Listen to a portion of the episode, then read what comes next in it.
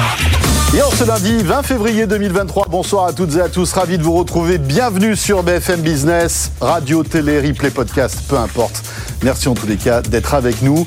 Vos deux heures de tech, vous le savez, du lundi au jeudi, 20h, 22h. Avec au sommaire, euh, pour cette première de la semaine dans Tech Co, eh bien, on va revenir sur une innovation étonnante. Imaginez des petits panneaux solaires sur des objets connectés, ce qui fait qu'ils n'ont plus besoin de batterie et d'être rechargés. C'est une boîte française qui fait ça. Elle sera sur le plateau de Tech Co. Là encore, on parlera de l'infiniment petit. Imaginez autre chose, un patch connecté qui peut par exemple ben, capter votre fréquence cardiaque euh, avec toute l'électronique à l'intérieur. C'est possible.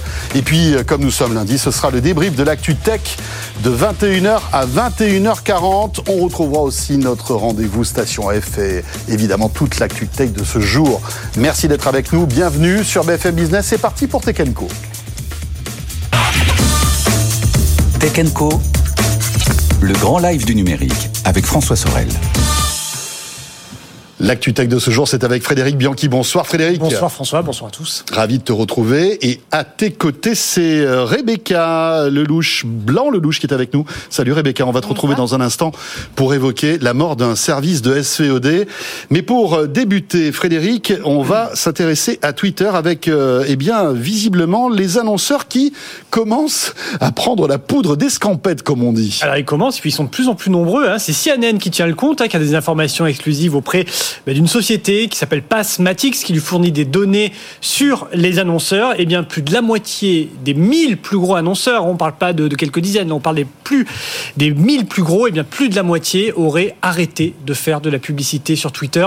Ça, ce sont des données arrêtées à fin janvier. Alors, parmi ces 1000 plus gros annonceurs, donc ce sont précisément 625 d'entre eux qui ne prennent plus un centime de pub sur Twitter à fin janvier et pas des moindres, hein. Coca-Cola, Unilever, Jeep, Wells Fargo, Laboratoire Merck.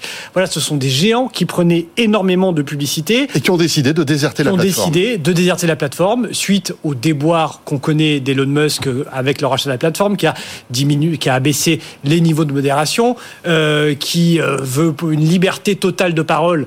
Et donc, euh, et les marques craignent évidemment d'être associées à des discours de haine, notamment euh, pour leurs marques. Donc, elles ne font plus pub. Donc ça, ce sont les 625 parmi les 1000 plus hmm. gros annonceurs. Les, euh, le, chiffre d'affaires publicitaire de Twitter a fondu de 60% sur la période entre octobre et janvier, à date à partir de laquelle euh, CNN a commencé un peu à suivre les dépenses de ces annonceurs. Ça, ce sont ceux qui ont totalement supprimé leur publicité, mais il y en a certains qui les ont diminués fortement. CNN, c'est l'exemple de la chaîne HBO, par exemple, qui en septembre dépensait 12 millions par mois pour faire de la pub sur Twitter, pour attirer des gens, des abonnés. Voilà et là, sur le mois de janvier, c'est plus que 54 000 dollars. Ça a été divisé donc, faites le compte, hein, 12 euh, millions euh, par rapport enfin, J'en connais un qui doit faire le compte, c'est Elon Musk avec sa petite calculatrice. Alors, Elon Musk, il fait le compte, il s'en est déjà ému hein, sur Twitter en disant qu'il perdait énormément euh, d'annonceurs. On rappelle que Elon Musk s'est quand même endetté à hauteur de 44 milliards de dollars. Alors, pas lui seul, mais lui, il est engagé. Et donc, il faut que Twitter, eh bien, génère du bénéfice, ce que ça semble, et ce qui semble assez, assez mal parti. Alors, Twitter essaie de casser les prix, notamment au moment du Super Bowl, hein, ce week-end. Ils ont essayé de casser les prix pour annoncer de nouveaux annonceurs.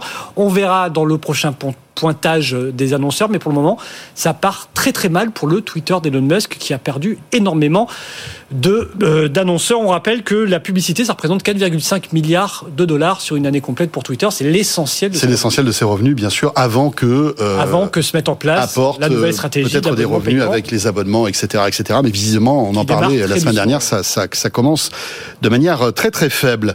Dans l'actualité aussi, saltant pour Salto. Depuis ce matin, il n'est plus possible de s'inscrire sur le site de SVOD et comme attendu depuis plusieurs semaines, la plateforme va disparaître Rebecca Blanc-Lelouch Oui, initialement, euh, la volonté de Salto était claire, hein, s'imposer comme le nouveau Netflix français, avec un positionnement original, des contenus en SVOD et l'accès euh, aux chaînes des, des, trois groupes actionnaires, TF1, France Télé et M6. Le problème, le lancement de Salto est arrivé un peu tard, avec déjà trop d'acteurs qui se disputaient le marché. Autre raison, le catalogue ne faisait pas rêver, le rapport qualité-prix n'y était pas comparé à ses concurrents, et surtout la plateforme a manqué euh, d'investissement. Et puis on va pas se mentir, l'ergonomie n'était pas euh, euh, terrible, terrible non plus. Dernier point et pas des moindres, il est important de comprendre que le réel ennemi de la plateforme vient en fait de la plateforme elle-même, en plus de l'échec euh, de TF1 M6, du mariage TF1 M6, les trois groupes actionnaires à 33% de Salto ont lancé quasi en même temps leurs propres offres indépendants avec les mêmes mmh. contenus et les mêmes options. Qui venaient concurrencer en fait Salto. Exactement, et je parle de TF1 Max, de Sisplay et de euh, France.tv. Et en fait, en faisant ça, euh, les groupes démontraient clairement qu'ils ne croyaient plus en Salto, même même pas deux ans après son lancement. C'est comme si en fait chacun s'était assuré une sorte de, de plan B avant même le décès de Salto. Euh, la plateforme est en ce moment même euh, à la recherche euh, d'un repreneur, même si la seule issue semble la dissolution. Et puis, selon nos confrères de l'informé, la plateforme perd aujourd'hui chaque mois 6 millions d'euros. Voilà, on peut même plus s'inscrire en fait, hein, on peut même plus s'abonner. Depuis ce matin. Vous allez sur le site, voilà, ça, ça, ne marche plus. Alors, ceux qui sont déjà abonnés peuvent profiter encore pendant quelques temps de ces contenus.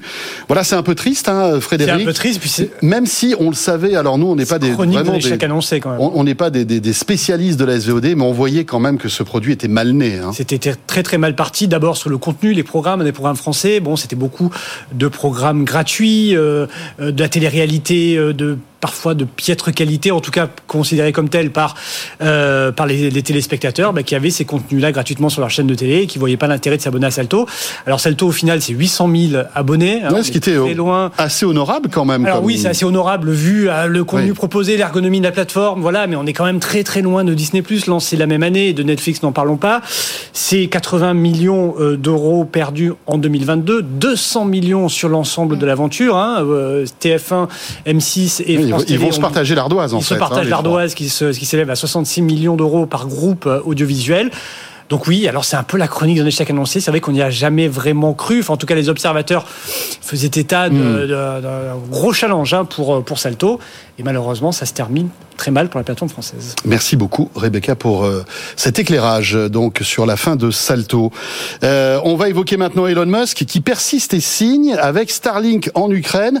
Il faut quand même rappeler l'histoire. Hein. Depuis le début de ce conflit, euh, Frédéric, euh, Elon Musk a été très généreux en connexion Starlink puisqu'on le sait, toutes les infrastructures réseau et télécom d'Ukraine sont vite tombées hein, sous le coup des bombardements euh, russes.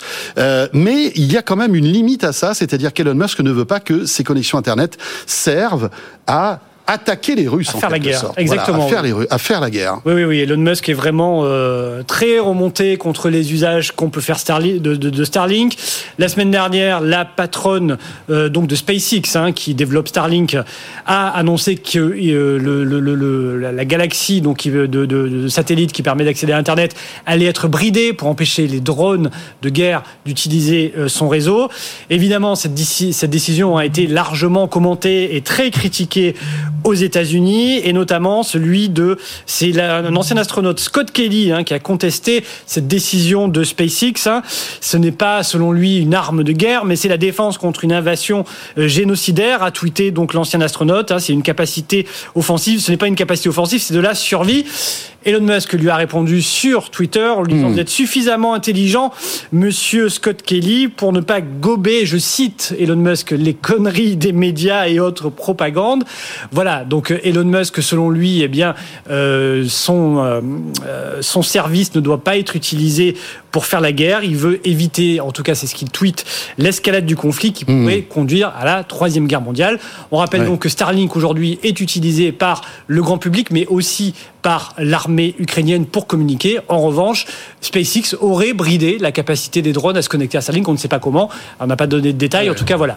C'est un nouvel épisode dans la bataille de Musk contre eh bien, le gouvernement ukrainien euh, qui est très remonté contre le patron américain. Dans l'actualité, pour terminer, euh, Frédéric, c'est Facebook. Euh, vous le savez, Facebook euh, entame sa mue avec des licenciements massifs, hein, 10 000 employés en moins, on en parlait il y a encore quelques semaines.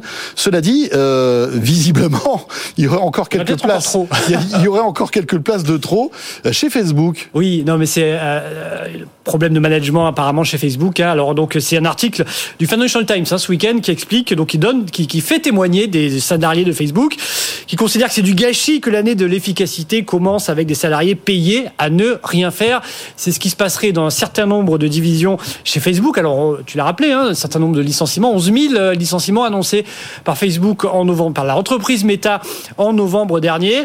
Et ça se traduit par des niveaux d'échelon qui ont sauté au sein de l'entreprise et des salariés qui, ne, qui sont un peu déboussolés, qui ne savent plus sur quoi travailler.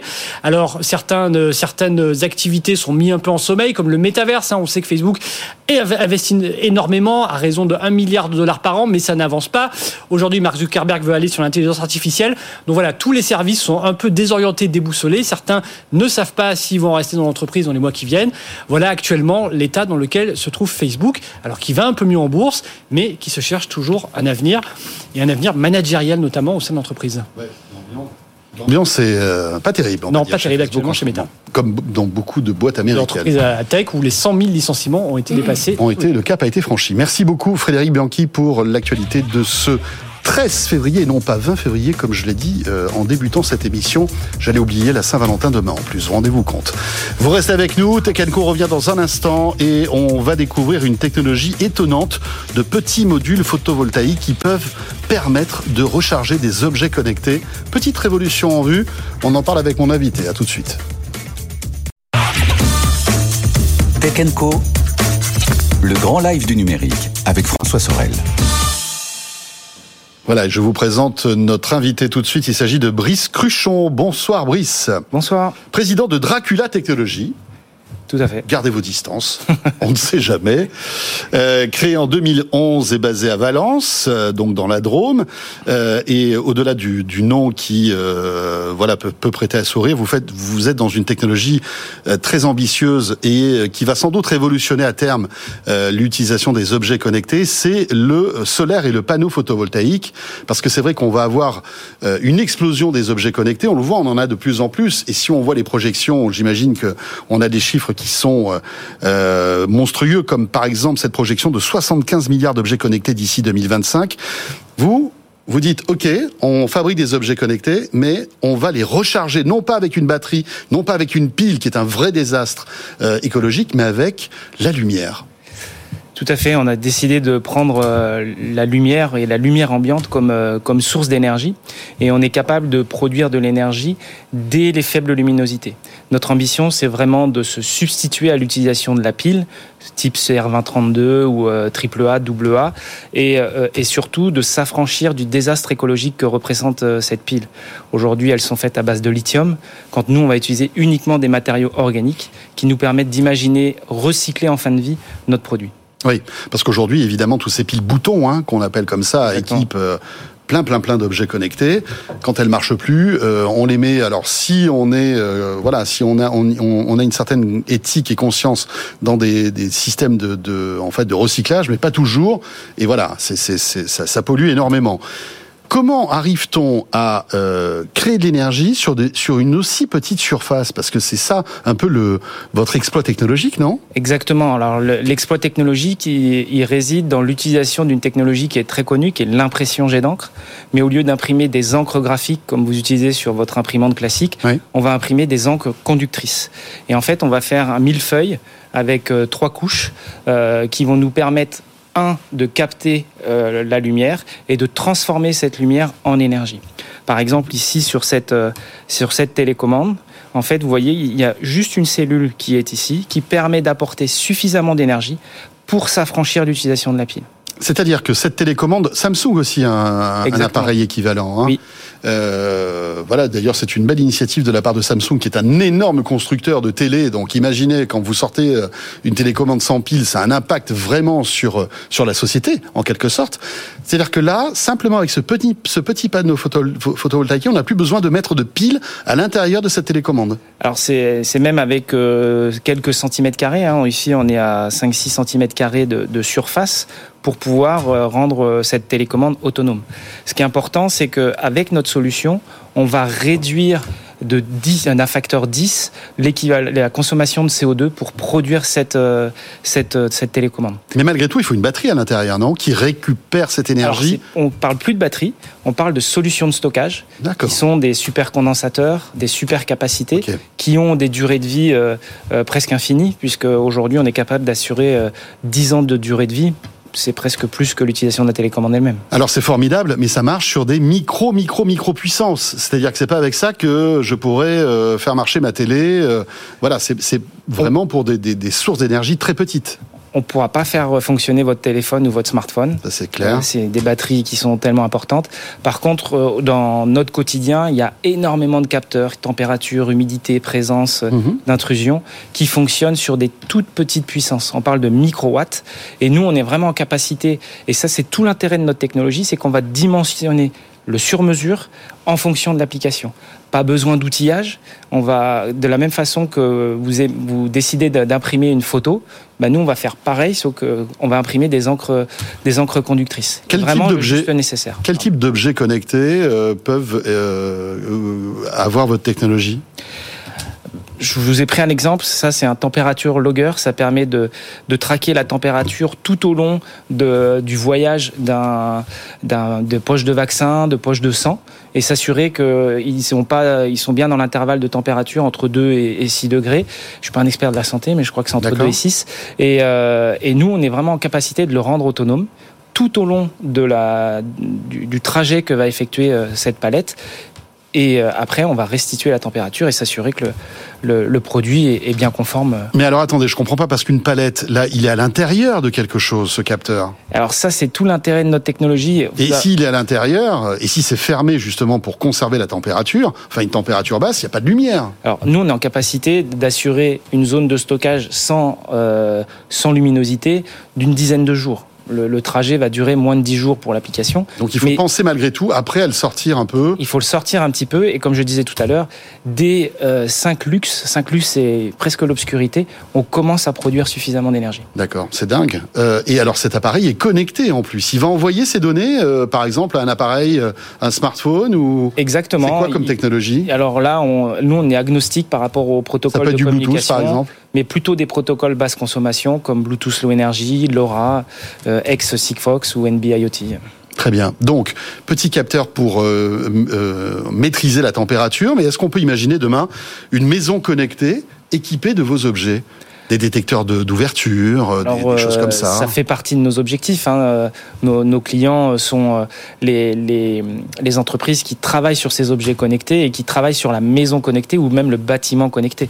Donc nous, on est vraiment là pour qu'ils puissent s'affranchir de l'utilisation de la pile dans leurs futurs objets. D'accord. Donc vous voulez commencer par le B2B, c'est ça plutôt? On est exclusivement B2B. D'accord. Euh, pourquoi? Parce que on est une deep tech. Hein, euh, on a pris euh, la technologie au laboratoire et maintenant on l'amène à l'industrialisation. On est en train de construire notre première usine. et notre métier, c'est vraiment de travailler la chimie pour faire des encres qui soient plus respectueuses de l'environnement et performantes. Voilà, levée de fonds de 5 millions et demi, c'était en septembre dernier. Euh, et vous vous apprêtez à investir une douzaine de millions d'euros justement, justement dans une unité de fabrication. Vous voulez créer une petite usine Donc en fait, on va créer une usine euh, sur Valence, là où on est situé, euh, qui va nous servir de, de tremplin, puisque en fait... pour voir si tout fonctionne et... Pour voir, démontrer que tout fonctionne. Et surtout, notre technologie n'a pas besoin de, de salle ultra propre. C'est une salle, ce qu'on appelle une salle grise. Et on, on envisage de licencier la technologie pour soit par zone géographique, soit par applicatif. Et donc, il faut qu'on démontre qu'on est capable de le faire à l'échelle industrielle. Voilà, belle technologie euh, qui petit à petit va sans doute euh, envahir euh, tous nos objets connectés. Alors il y a vous, il y a Samsung, mais on peut imaginer que d'autres constructeurs s'y mettent aussi petit à petit. Il y avait une autre technologie aussi que, que j'avais trouvé fascinante et que j'avais vue au CES de Las Vegas. C'était la télécommande de Samsung qui se rechargeait aussi en captant les ondes Wi-Fi. En fait, euh, la télécommande capte les ondes Wi-Fi, récupère un tout petit peu d'énergie, mais assez pour que quand on appuie sur le bouton 1, 2, 3 de la télécommande, ça fonctionne en fait. C'est assez impressionnant. Ce sont toutes les technologies autour mm. de l'énergie harvesting qui, qui, visent vraiment à, à s'affranchir de l'utilisation de la pile. Merci beaucoup Brice Cruchon d'être passé par le plateau de Tech Co, euh, président de Dracula Technologies. Dracula évidemment parce que il a, il veut pas, il veut, lui, il veut pas, il veut pas de lumière. Dracula. C'est tout le paradoxe. C'est qu'avec nous, il adore la lumière. Il adore la lumière avec vous. Voilà. Michael Amar nous a rejoint sur ce plateau. On change carrément de sujet maintenant. Bonsoir Michael. Bonsoir. Euh, avec la Paris Blockchain Week édition 2023 qui se prépare, Michael. Hein. Rappelons que vous êtes le cofondateur de ce grand rendez-vous euh, dédié au Web 3 du 20 au 24 mars 2023. Le meilleur du Web 3 sera à Paris, on peut le dire. Ah oui, du monde entier. Du monde entier. Donnez-nous quelques exemples. Mettez-nous l'eau à la bouche, Michael. On s'attend à quoi pour cette édition 2023 Plus de 10 000 participants et on a aussi bien les fondateurs des plus grands projets blockchain ou des échanges de crypto-monnaies que des acteurs classiques du Web 2, donc les géants que sont Google, Meta, ou Salesforce par exemple. Mhm. Aussi bien des marques. On a le CEO de L'Oréal France qui vient et je pense qu'il y aura autour de 400 ou 500 marques de luxe ou, euh, de fashion. C'est étonnant parce que avec les, on, va dire toutes les tempêtes qu'a a passé euh, le, Web 3, que ce soit les NFT, le métavers, etc. On aurait pu imaginer que vous alliez en sortir un peu affaibli. J'ai l'impression que c'est tout le contraire. Alors c'est plus compliqué, euh, il faut reconstruire la confiance, mais euh, on est dans une industrie où justement il faut se rencontrer pour pouvoir la, la mhm. reconstruire, faire des partenariats ensemble et surtout se rapprocher du Web 2 et des marques, en fait du monde qu'on va dire réel. Corriger des erreurs l'année dernière par exemple Oui. En termes de communication notamment En termes de régulation déjà, de, de, gouvernance, euh, de sécurité et en même temps de monter des vrais applicatifs et pas juste de la spéculation autour des crypto-monnaies. Oui, ce qui était un petit peu la mode quand même euh, ces, ces derniers temps, euh, avec les conséquences que qu'on a pu connaître bien évidemment. Euh, donc du 20 au 24 mars, sachez que Tech Co euh, vous réserve toute une série d'émissions hein, qu'on fera euh, chez vous à la Paris Blockchain Week. Ça sera dans un endroit en plus superbe, hein, au Carrousel du Louvre. voilà. Et alors, ce qui est intéressant, c'est que parallèlement à ce rendez-vous, Michael, eh bien, vous mettez en place une compétition euh, présentez-nous ce que vous êtes en train de mettre en place. Oui, en fait, il faut aider l'écosystème. Et pour aider l'écosystème, ça commence par les startups qui vont vraiment disrupter euh, les, grandes, les grandes sociétés, apporter de l'énergie nouvelle et apporter la vision de la décentralisation. Mmh. Et donc, pour ça, il leur faut de l'argent et de la visibilité. Donc, on a réuni autour de partenaires comme euh, Google plus de 200 investisseurs qui seront présents lors d'une journée le 20 mars qui s'appelle le Investors Day. Et donc, il y a une startup competition qui va offrir plus de 2 millions euh, d'euros de récompenses en financement aux startups, mais aussi euh, des prix qui vont euh, aller jusqu'à des places d'accélération chez Binance à Station F, ou directement de, la visibilité. Par exemple, on peut être à la fois on stage et faire la cérémonie de clôture à la Paris Blockchain Week au Louvre, donc devant des milliers de personnes, et également une émission de télé qui s'appelle Meet the Drapers, qui est fait par Tim Draper et, et sa famille, mm-hmm. qui a plus de 20 millions de visiteurs qui sera euh, filmé en direct euh, lors de l'émission du, 20 mars. Donc euh, voilà, une belle visibilité en fait hein, pour toutes ces startups qui vont s'inscrire. L'idée c'est quoi? C'est qu'à partir du moment où je suis une startup dans le Web 3, j'ai ma chance, je peux m'inscrire, c'est ça? Oui, si vous avez levé moins de 3 millions. Quel type de, profil recherchez-vous? Alors, des, des startups assez jeunes, D'accord Donc on s'en appelle au pré-seed stage ou au seed stage. Vous leur parlez là, hein vous savez qu'ils écoutent euh, et elles euh, écoutent toutes euh, Tech Co. Hein et donc on en a déjà 400 qui ont appliqué euh, et elles sont, il y en a 45% qui sont à l'étage du du, du pré-seed et 45% qui sont à l'étage du seed. on aimerait qu'elles soient que autour du Web 3 bien sûr. Donc NFT international. Oui, ça va être NFT, crypto, finance décentralisée, blockchain. VR aussi ou pas? Que s'il y a un lien avec la technologie blockchain. Voilà, d'accord, évidemment. Bon, c'est de plus en plus le cas quand même. Il y a pas mal de, de on va dire de passerelles aujourd'hui entre la VR et la, blockchain et le NFT. Et on a des gens qui appliquent euh, d'Asie, euh, d'Afrique, euh, de MENA, d'un peu partout. Donc c'est fabuleux. D'accord. Euh, malgré tout, il faut se dépêcher. Oui. Parce que cette compétition, en tout cas, les inscriptions sont jusqu'au 20 février. Tout à fait. Comment ça va se passer là? Quel est le calendrier euh, Donc, euh, que vous euh, prévoyez? Donc au 20 février, on aura les, les, applications. Après, il y a des investisseurs qui vont faire une sélection des 10 meilleurs pendant 15 jours. Et on annoncera deux semaines avant la conférence, donc vers le 10 mars, les 10 vainqueurs qui viendront pitcher en présence, donc quatre devant les Meet the Drapers et trois qui seront euh, sélectionnés par le reste du jury, qui comprend Google, Binance, Meta, Groupe Kering. Du beau monde. Du beau monde. Voilà, ça s'appelle Start in Block. Euh, pour s'inscrire, il suffit d'aller sur euh, le, le, site de la Paris Blockchain Week et puis on trouve évidemment le lien, c'est ça Tout à fait. C'est facile Oui, il faut aller sur Side Events et Startup. Très bien. Euh, quels sont les autres, puisqu'il nous reste une petite minute, euh, Michael, quels sont les autres grands rendez-vous euh, qu'on peut attendre de cette euh, nouvelle édition de la Paris Blockchain Week? Évidemment, il y aura des startups, évidemment, il y aura des, des géants en fait de la tech. Euh, Qu'est-ce qu'on peut attendre d'autre? Les, les, deux vrais sujets, c'est donc c'est la régulation. Comment est-ce qu'on fait un environnement qui est qui est, qui est plus de confiance en fait, pour que l'économie puisse être basée sur sur des bases saines et puisse éclore et qu'on puisse atteindre une adoption par le par le marché le plus global? Et ça va en lien avec la deuxième thématique qui est comment est-ce qu'on prend les sociétés du Web 2 et les corporates mhm. pour aller faire le Web 3 ensemble en fait. D'accord. C'est pas juste des crypto-natifs, c'est pas juste des gens qui sont dans le Web 2, mais on a besoin de le construire ensemble. Je pense que l'écosystème a besoin des plus grandes boîtes tech qui amènent leurs millions, milliards d'utilisateurs, qui vont les qui vont évangéliser ce que ça veut dire, hein. euh, par exemple avec Instagram qui évangélise les NFT en expliquant à 400 millions de personnes euh, ce que c'est que minter un NFT ou mhm. ce que c'est qu'un digital wallet. Ben, on a besoin de cette éducation-là pour pouvoir avoir une masse d'utilisateurs assez importante et pouvoir derrière créer des applications décentralisées. Oui, la transformation digitale des entreprises passera aussi par le Web 3 forcément et euh, ça peut être un bon carrefour en fait que de participer à cette Paris Blockchain Week. Merci beaucoup Michael Amar. Merci. Euh, donc vous avez jusqu'au 20 février pour candidater pour Starting Block et on se retrouvera euh, donc au carrousel du Louvre. Merci beaucoup et vous restez avec nous Takenko. Bientôt 20h30, on revient juste après l'info écho. À tout de suite donc. BFM Business. L'info écho. 20h30 sur BFM Business à la radio, à la télé. Merci d'être avec nous. 20h30, l'heure de retrouver l'info écho avec Faiza Younsi. Bonsoir Faiza. Bonsoir François, bonsoir à tous. L'économie européenne résiste. Bruxelles a revu ses prévisions de croissance à la, à la hausse pour la zone euro. Le PIB devrait progresser de 0,9% cette année. Ça reste malgré tout un net ralentissement par rapport à l'année 2022.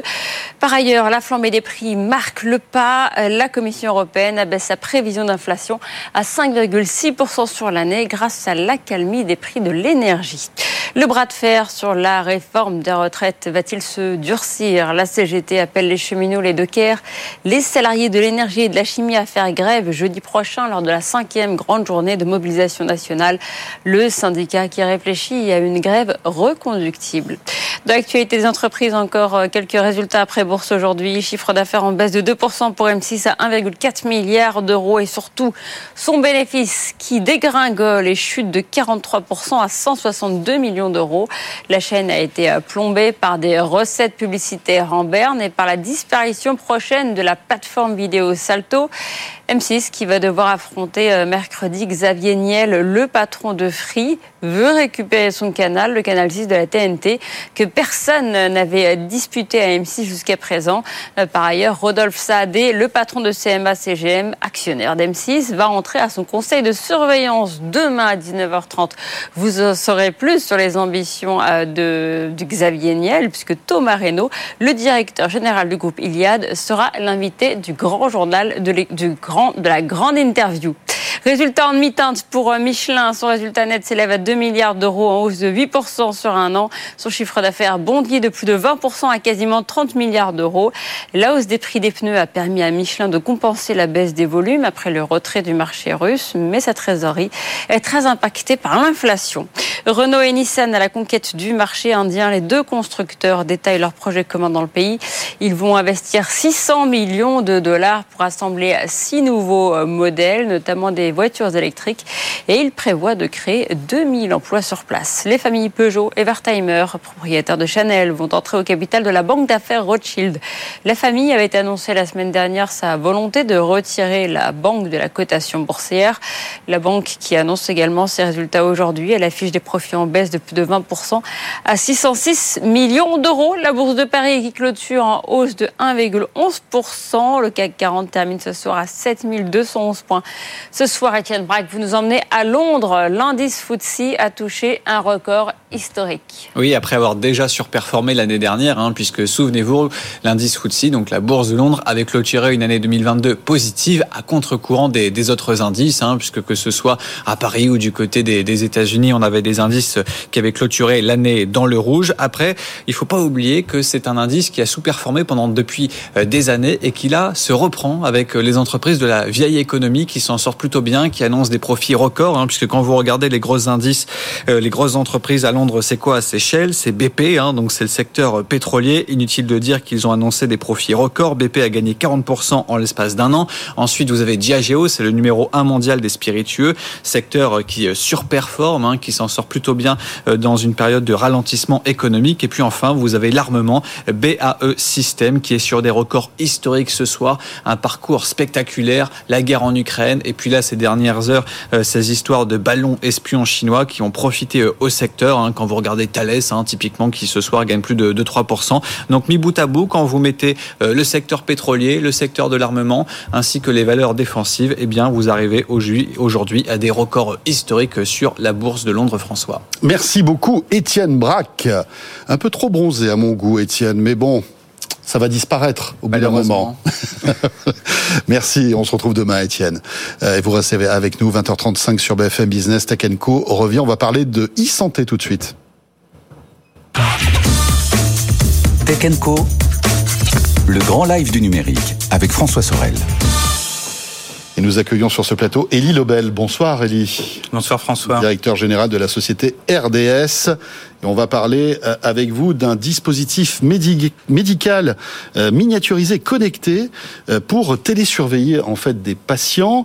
Ce qui est intéressant, c'est que voilà, c'est un sujet que vous connaissez bien puisque vous avez travaillé pour la branche santé d'Orange et vous voilà donc directeur général de cette société, start-up basée à Strasbourg. Donc, et racontez-nous comment vous voulez un peu révolutionner la télésurveillance des patients, qui est un vrai sujet aujourd'hui hein, pour désengorger les hôpitaux. Dans la mesure du possible, ramener les gens chez eux tout en les télésurveillant hein, au cas où il y aura un problème. Euh, et vous, vous êtes sur ce credo-là. Exactement. L'enjeu est effectivement de fournir aux hôpitaux une solution qui permet de surveiller à distance les patients sur les paramètres physiologiques avec une qualité euh, de, surveillance qui soit euh, de la même qualité qu'un moniteur hospitalier. En fait, l'exploit technologique qu'a réussi RDS avec cette solution, c'est effectivement à miniaturiser le moniteur hospitalier et euh, comme vous pouvez le voir là sur euh, sur l'illustration, on a ce petit dispositif miniature euh, connecté. je vous je vous l'ai amené là pour que vous voyez à quoi il, ressemble. Donc c'est vraiment tout petit. D'accord. Et ça se pose sur le dos du patient et ça permet pendant une semaine de surveiller de façon continue les paramètres physiologiques cardiaques et respiratoires clés du patient. Et donc le gros avantage, c'est que ça permet aux hôpitaux de faire sortir les patients de l'hôpital, mais de continuer à les surveiller comme s'ils étaient encore à l'hôpital. Alors c'est un patch en quelque sorte, c'est un peu plus gros qu'un patch. Hein, il faut être honnête. Hein, voilà, c'est quand même il y a de la technologie à l'intérieur ça se colle au dos Comment ça, comment ça se, ça, ça se, pose Alors, oui, ça se pose. Euh, alors, généralement, ça va être une infirmière hospitalière qui va euh, poser ça sur le patient avant euh, sa sortie d'hospitalisation, parce que ça a besoin d'être posé sur une peau très propre. Hein, voilà, il y a un endroit, nettoyer la peau. Précis. Exactement. Il y a un endroit précis entre la première et la deuxième vertèbre thoracique, donc il faut quelqu'un qui sache positionner. Et ensuite, le patient repart à la maison avec le dispositif, et ça va fournir à l'équipe médicale en continu, même le patient enfin que le patient soit à la maison ou même si le patient euh, euh, sort dans la rue, hein, euh, les données vont remonter en continu vers l'équipe médicale qui va pouvoir avoir accès via un portail sécurisé à ces données. Et au bout d'une semaine, une des choses aussi importantes avec la solution, c'est que on reste en contact nous avec le patient et au bout d'une semaine, on récupère le matériel, on appelle le patient, on lui dit c'est bon, vous pouvez retirer le dispositif. Donc ça, le patient peut le faire lui-même. et on récupère ce matériel-là pour pouvoir le recycler, le nettoyer et le réutiliser pour un autre patient. Le recharger, j'imagine Exactement, tout à fait. Parce que vous avez l'autonomie est de combien en fait? Une semaine d'autonomie, donc ça fonctionne 24-24 pendant une semaine et euh, deux jours comme de nuit. C'est-à-dire le patient le garde tout le temps. Il peut euh, dormir avec, il peut prendre sa douche avec, hein.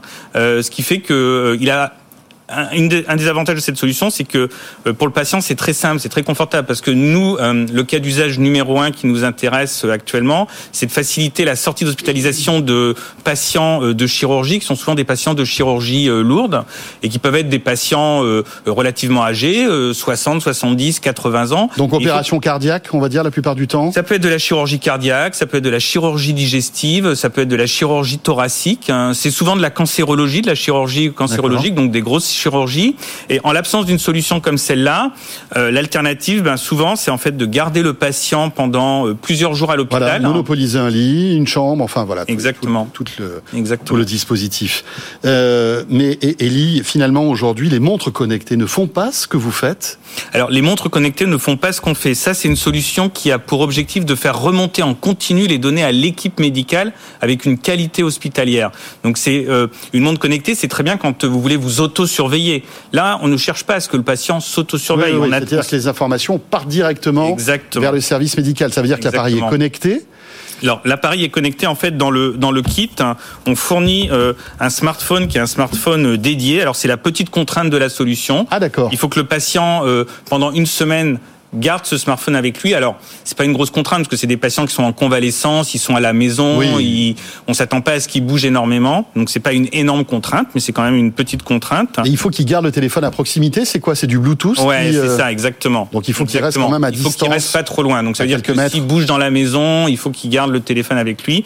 Maintenant, on détecte, on est capable de détecter quand on perd la connexion. Et à ce moment-là, on le détecte. On est capable nous d'envoyer un petit SMS au patient, mais sur son Hmm. téléphone perso. Pour lui dire pour lui dire- Exactement. rapprochez-vous de votre téléphone pour que la solution fonctionne. Euh, J'imagine que c'est un petit bijou de technologie, non ce, ce patch? Ouais, Euh, parce qu'il faut euh, donc, euh, bah, toute la, la, la- la- on va dire la, technologie, les capteurs qui vont mesurer en fait le rythme cardiaque, etc., etc. Mais aussi donc toute la connectivité, la batterie, le, le processeur. Enfin, je veux dire, c'est Alors, c'est effectivement un petit bijou de technologie. D'ailleurs, on a une, une très belle équipe basée à Strasbourg, qui est une équipe multidisciplinaire avec des ingénieurs électroniques, des spécialistes de traitement du signal, des spécialistes de connectivité, des spécialistes de développement informatique.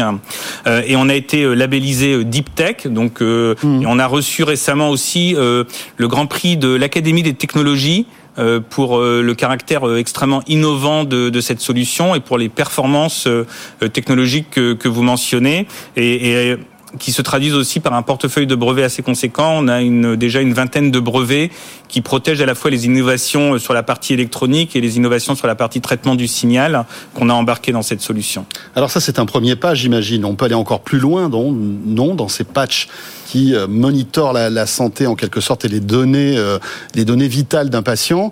Euh, le, le, défi, c'est de miniaturiser encore plus, d'avoir encore plus, de, de récolter encore plus de données santé. Alors, votre avis ouais, le défi, c'est effectivement euh, euh, d'optimiser donc euh, le recueil des données, mais c'est aussi d'aller plus loin encore euh, dans la capacité à prédire euh, les risques de dégradation du patient. Parce qu'un des gros avantages d'une solution comme ça, c'est qu'on va pouvoir capter des signaux faibles, infracliniques, hein, euh, que le patient, quand le patient n'a pas encore de symptômes, mais qui sont des, des, euh, des événements évocateurs d'une complication qui est en train de, de, se mettre en place. Et, donc, gra et, grâce, à, et grâce à l'IA, vous arriverez à prédire en fait exactement, euh, exactement. les complications. C'est notre objectif. Là aujourd'hui, c'est la première version de la solution. On a plein euh, de projets pour continuer euh, à, l'enrichir et à l'améliorer. Et parmi effectivement les, enjeux, c'est d'être encore meilleur en termes de prédiction et de capacité à détecter très précocement les complications avant même que le patient ne le ressente et ne l'exprime. Voilà, euh, eh bien merci beaucoup Elic Lobel, vous êtes le directeur général de la société RDS avec euh, ce patch connecté, hein, donc qui permet en fait à certains patients de quitter l'hôpital et de rester chez eux, mais tout en étant surveillés comme le lait sur le feu, avec ces données qui remontent directement euh, au personnel médical qui s'occupe de lui. Euh, très intéressant, merci beaucoup d'être passé merci par le plateau de Tech Co. Et dans un instant, euh, on va parler euh, de Smart de, de Smart Preuve, pardon, c'est une appli qui peut rendre accessible la preuve preuve juridique euh, et qui la facilite surtout et qui la rend moins chère. On en parle avec mon invité Alexis Debord qui me rejoint sur ce plateau juste après cette petite pause. À tout de suite. Tech Co, le grand live du numérique avec François Sorel. Voilà le retour de Tech Co sur BFM Business. Rendre valide euh, auprès de la loi juridiquement une preuve bah, c'est quelque chose qui nous arrive tous. Alors pas au quotidien, mais de temps en temps, hein, dans notre vie, réceptionner un colis dont le contenu est endommagé, constater que les travaux de sa maison n'ont pas avancé. Euh, enfin voilà, des, des, exemples, il y en a, euh, il y en a plein, plein, plein. Et souvent, pour se retrouver euh, avec cette preuve, il faut faire appel à un huissier. Alors ça prend du temps, euh, c'est complexe, c'est assez coûteux eh bien le numérique euh, ajoute son petit grain de sel là-dedans. Et vous allez voir que la solution que nous propose Alexis Debord est quand même assez disruptive, comme on dit. Bonsoir Alexis. Bonsoir.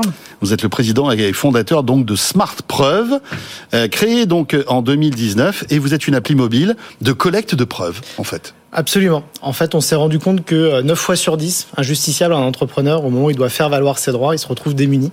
Et il se retrouve démuni pour deux raisons. La première raison, c'est qu'en fait, il se rend compte que les éléments qu'il avait collectés euh, sont contestables et contestés, ou alors il a carrément oublié ou il n'a pas pensé à collecter des preuves en amont. Donc notre cahier des charges, il est simple, euh, c'est de se dire qu'on va faciliter la collecte de preuves avec, en moins d'une minute, pour moins de 10 euros et en incluant le commissaire de justice qu'on appelle qu'on appelait autrefois huissier de justice. Monsieur l'huissier, s'il vous plaît. Dans la boucle, mais pourquoi? Parce qu'en fait, l'huissier c'est l'interlocuteur naturel quand on veut collecter une preuve. C'est un représentant de l'État. C'est un officier public ministériel, ouais, tout à ça. fait. Donc euh, finalement, il est indispensable dans cette histoire-là. Ce que vous vous révolutionnez, c'est que finalement, la preuve, c'est moi qui vais la photographier. C'est ça. Comment ça marche en fait? Alors, comment ça marche? C'est très simple. Euh, Prenons l'exemple d'un colis endommagé. Euh, voilà. colis endommagé. Euh, vous arrivez, vous allez sur smartprof.com, vous créez un compte, si vous l'avez pas déjà créé au, au préalable, et vous allez collecter des fichiers, photos ou vidéos, par l'intermédiaire de notre web application. C'est une web application, j'insiste, si vous la cherchez sur les stores, vous la trouverez pas. D'accord. Elle est par le site. Par le navigateur et elle est sur SmartPreuve. Exactement, smartpreuve.com, vous pouvez vous connecter. En pourquoi, fait, pourquoi pas d'application? Alors, on va y venir, euh, mais pour l'instant, c'est une web application. C'était plus simple en fait parce que notre solution est apaisée pour travailler avec les grands groupes. Alors, je reviens sur mon process de collecte de preuves. On collecte des photos, une à 20 photos. Donc, mon colis endommagé. Euh sous tous les angles. Voilà. Euh, L'avantage de collecter euh, les photos par l'intermédiaire de notre solution, c'est que vous ne pouvez pas télécharger une photo que vous auriez prise avant. En fait, très souvent, on, on l'ignore, mais quand vous prenez une photo avec votre smartphone, vous pouvez modifier ce qu'on appelle les méta. Vous pouvez modifier les données de géolocalisation, vous pouvez modifier l'heure. Et donc finalement, c'est un élément de preuve qui est très facilement contestable. C'est ça. Alors que là, étant donné que c'est dans la web app, ça. à partir du moment où j'appuie sur le bouton pour prendre la photo, vous recevez l'information. Exactement. Et on enregistre vos données de géolocalisation, l'eurodatage, d'autres données qui vont permettre de garantir ce qu'on appelle la sincérité du fichier qui est collecté. On va s'assurer que c'est pas un faux, qu'il y a des éléments de contexte qui vont garantir le lieu de façon certaine. Tout ça en langue sur la blockchain. L'avantage de la blockchain, c'est de démontrer l'antériorité, c'est-à-dire que dans deux ans, trois ans, vous allez pouvoir démontrer devant un magistrat que votre fichier est bien conforme à celui qui avait été euh, déposé dans la blockchain euh, deux, trois, cinq ans avant. Et puis, ce qui est là intéressant, et c'est vraiment notre plus-value, c'est que c'est transmis à une étude de commissaire de justice qu'on appelait, euh, qu'on appelait autrefois huissier. Et qu'est-ce que va faire l'huissier? Il va remettre une attestation de dépôt. Cette attestation, j'insiste, elle ne vaut pas constat d'huissier. Il y a une subtilité. Comme l'huissier ne se déplace pas sur place, c'est pas un constat d'huissier, donc ça n'a pas ce qu'on appelle une ah force probante. D'accord. Par contre, on a un dispositif, on a des garanties techniques. L'huissier vient apporter une garantie morale à notre dispositif. Le cas échéant, il va pouvoir exercer son devoir de conseil et si, c'est nécessaire, se déplacer pour faire un constat d'huissier. Cette subtilité, elle est essentielle parce que rien ne vaut un tiers de confiance qui vient in situ constater par lui-même les éléments qu'il y a à constater. Et aujourd'hui, le constat d'huissier est très attaché à cette valeur-là. Euh, donc voilà, donc important. Aujourd'hui, ce qu'on rend, c'est une attestation de dépôt. En fait, si vous voulez, on est sur un dispositif de preuve renforcé mais on n'a pas la force probante qui va s'imposer comme pour le constat à un magistrat. Alors, excusez-moi, hein, je pose peut-être cette question de manière abrupte, mais ça sert à quoi alors votre système? Parce que s'il faut malgré tout un constat d'huissier, bah, il faut que je recommence tout depuis le début. Pour un colis endommagé, jamais vous auriez recours à un constat d'huissier. En fait. Non. Donc l'idée, c'est de créer pour plein de situations du quotidien une preuve. Qui ne nécessite pas l'engagement d'un huissier, c'est ça Il faut rappeler en fait un point qui est essentiel, c'est que en droit, pour démontrer un fait juridique, un colis endommagé, une nuisance avec son voisin, etc., vous pouvez apporter la preuve par tout moyen. Le constat d'huissier, c'est le Graal. Mais il y a plein de situations pour lesquelles l'intérêt économique de la situation ne le justifie pas. Euh, Mais est-ce que c'est une preuve malgré tout juridique ah, Bien sûr. Aujourd'hui, ça a une valeur probante et ça a une valeur probante renforcée, contrairement à un témoignage, par exemple. On prenait, prenez, vous preniez par exemple des problèmes de voisinage. Ça peut arriver. Il est 1h euh, du matin, je rentre, j'ai fait Tech et j'entends mon voisin qui euh, écoute de la musique à fond. Ouais. Est-ce que je peux, avec votre appli, enregistrer le son? Bien sûr, vous pouvez prendre des vidéos. Et en fait, sur la vidéo, on a le son. Donc, on peut démontrer qu'il y a une nuisance. Ça fait partie des évolutions qu'on veut, veut, apporter. C'est-à-dire que de plus en plus, on veut collecter des données autour des fichiers qu'on collecte. Par exemple, le nombre de décibels. Euh, par exemple, la distance qu'on va avoir entre différents points pour démontrer la sincérité du fichier. Euh, et ainsi de suite. Donc, ça, c'est des évolutions qu'on est en train progressivement d'apporter. Je, je, termine mon exemple. Oui. Je, donc, il y a, y, a, y a, ce bruit. Je, je l'enregistre. Je vous l'envoie. Ouais. Je, malgré tout, j'ai pas un constat d'huissier. Non, vous allez avoir une attestation d'huissier qui va vous permettre, si vous voulez, l'avantage de l'attestation la, d'huissier, il est double. Le premier avantage, c'est que vous allez permettre à un professionnel du droit de vous conseiller. Là, c'est un exemple ponctuel. Par contre, si la nuisance se répète dans le temps, typiquement, ce qui va être intéressant, c'est de doubler vos attestations SmartProv avec un ou deux constats. Vous allez démontrer la continuité. Ça n'empêchera pas. Et là, vous allez être encore plus crédible devant un magistrat. Oui, parce que bah, l'huissier est venu le 12 avril. mais regardez le 9 et le 16. Exactement. Avec l'appli SmartProv, j'avais déjà enregistré qu'il y avait de la nuisance. Absolument. Maintenant, si vous avez un élément de preuve comme, euh, comme vous pouvez le collecter avec SmartProv, ça va être très compliqué pour le voisin de démontrer qu'à cette heure-là, il n'y avait pas de bruit chez lui. Euh, bon, voilà, parce que vous avez un certain nombre de garanties, avoir énormément de mal à apporter une preuve contraire. D'accord. Est-ce que vous pensez que tout ça peut évoluer euh, juridiquement un jour? Oui, moi je pense que c'est le sens de l'histoire. Euh, Aujourd'hui, alors ça fait partie justement des, des pans sur lesquels on travaille énormément. On est vraiment une start-up qui fait énormément de R&D en sciences sociales. Euh, Aujourd'hui, on est en train de travailler sur l'impact que peut avoir un projet comme SmartProv sur la société, sur l'économie, mais Mhm. sur le fonctionnement de la justice. Parce qu'aujourd'hui, si on a une preuve solide, on n'est plus dans le parole contre parole, on est en position de force et on va pouvoir résoudre à l'amiable plein de litiges qui aujourd'hui partent en contentieux et viennent euh, engorger complètement les tribunaux. Engorger, coûter très cher Ouais, absolument. Parce que finalement, euh, Alors- sans avoir votre constat d'huissier, euh, cette dépôt de, ce dépôt de preuve coûte combien en fait? Alors là, c'est moins de 10 euros TTC. Ouais. On est sur des logiques de volume avec des grands comptes. Ce coût, les protections juridiques l'ont bien compris. On travaille par exemple, Solucia, c'est une des premières protections juridiques qui nous a fait confiance. Mhm. Aujourd'hui, Solucia met à disposition de tous ses assurés la solution SmartProv. Dès lors qu'ils sont confrontés à une situation, à un sinistre, ils prennent les photos, c'est partagé avec la protection juridique. Et ils savent qu'en utilisant SmartProv, ils vont réduire le risque contentieux et ils vont multiplier les chances de succès. Donc pour eux, ça diminue leur structure co, en plus de fournir un service à leurs assurés. Ça s'appelle Smart Preuve, plutôt ingénieux. Merci beaucoup Alexis de vous. d'être passé par le plateau de Takenko. Une appli donc pour rendre accessible la preuve juridique. Mais vous l'avez compris, dans certains cas, le constat d'huissier est toujours euh, un conseiller, voire obligatoire. Merci beaucoup. Et euh, à 21h52, il est temps de bah, d'aller à New York, comme chaque soir, retrouver Sabrina Cagliozzi. Tech Co. What's up New York? Bonsoir Sabrina, ravi de te retrouver en ce lundi soir. Bonsoir François, ravi de te retrouver également. Alors, tu vas nous parler de- d'une start-up new-yorkaise qui s'appelle VIA et qui vient de faire une belle levée, hein, 110 millions de dollars pour, un réseau- pour son réseau de transport à la demande. Explique-nous un petit peu de quoi il s'agit. Oui, alors c'est une société qui, est, qui, est, euh, qui a été créée à un petit moment déjà, en 2012, euh, par Daniel Rameau et Oren Chauval. Euh, via développer en fait euh, une technologie sur laquelle repose euh, un réseau de transport à la demande sur un modèle en gros proche des, des transports en, en commun pour s'adapter à, à la demande. Eh bien la société a mis en place des itinéraires flexible, euh, comprenant des arrêts spécifiques pour embarquer, déposer les passagers allant dans la même euh, direction. Le groupe a, a, développé toute une plateforme bien high-tech. La start-up propose ainsi des euh, ses propres navettes euh, à la demande dans certaines villes américaines dans lesquelles elle opère. C'est le cas de Chicago euh, ou encore de Washington et ici euh, New York, puisque la société est basée euh, à New York. Elle a aussi noué euh, beaucoup de partenariats avec des municip- municipalités, des, des régies de transport en commun, des plateformes de mobilité aux États-Unis, mais pas seulement, euh, pour leur permettre de déployer leur propre service euh, de navette à la demande, toujours euh, reposant donc sur la plateforme et les logiciels de Via, euh, qui donc annonce aujourd'hui cette euh, jolie levée de fonds. On est à 110 millions de dollars, ce qui porte quand même à 1 milliard de dollars le montant levé depuis sa création et ce qui valorise la société à 3,5 milliards de dollars. Avec cet argent, eh bien, Via va étendre euh, ses activités, ses services un petit peu partout dans le monde. Euh, à ce jour, la société indique quand même avoir participé au déploiement de 600 services de ce type dans 35 pays. Euh, la start-up va aussi utiliser l'argent levé pour euh, développer, augmenter, ajouter des, des fonctions, euh, des produits euh, à la suite d'outils de, de sa plateforme.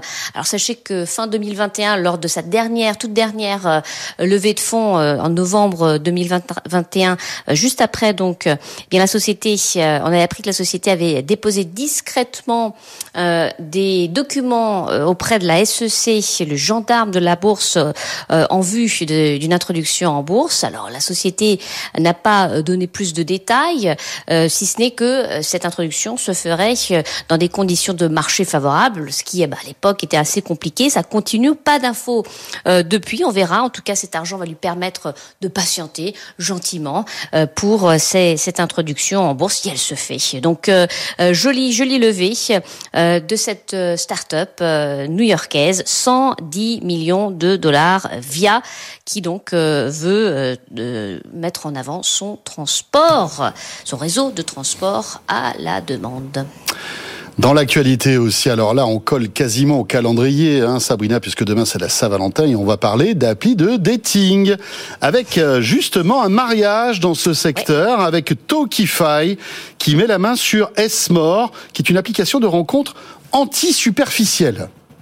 Donc quand on y va, c'est pour, euh, c'est pour du mhm. sérieux. Ouais. Exactement, c'est euh, une application qui a, qui été lancée euh, Smore Esmore, dans le but de, de, changer la façon dont une relation amoureuse se noue. Euh, L'idée en fait est très simple. Les photos de profil sont floutées. Bah ouais, voilà, comme ça tu vois pas qui c'est et tu peux pas euh, zapper à droite ou à gauche, euh, ce qui force à se concentrer sur le reste. Euh, le but étant donc de créer des liens plus authentiques. Alors concrètement, les utilisateurs ont accès à un nombre limité de, de profils par jour. ils peuvent voir les hobbies, les traits de, de caractère, les passions de cette personne. et puis, plus ils interagissent ensemble, plus la photo se dévoile.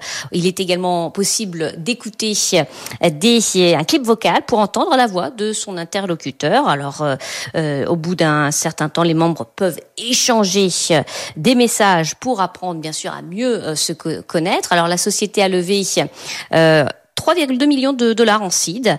Elle a été euh, lancée, cette application, euh, tout départ dans quelques villes uniquement en 2019. Et puis s'est développée, bien sûr, elle s'est développée euh, au fil des ans. En 2021, figure-toi, François, que elle a lancé un show sur Instagram de dating, S-More Live, qui euh, qui quand même comptait euh, 285 euh, épisodes, qui compte 285 épisodes, 10 millions euh, de personnes qui ont regardé euh, ce show de, de rencontre.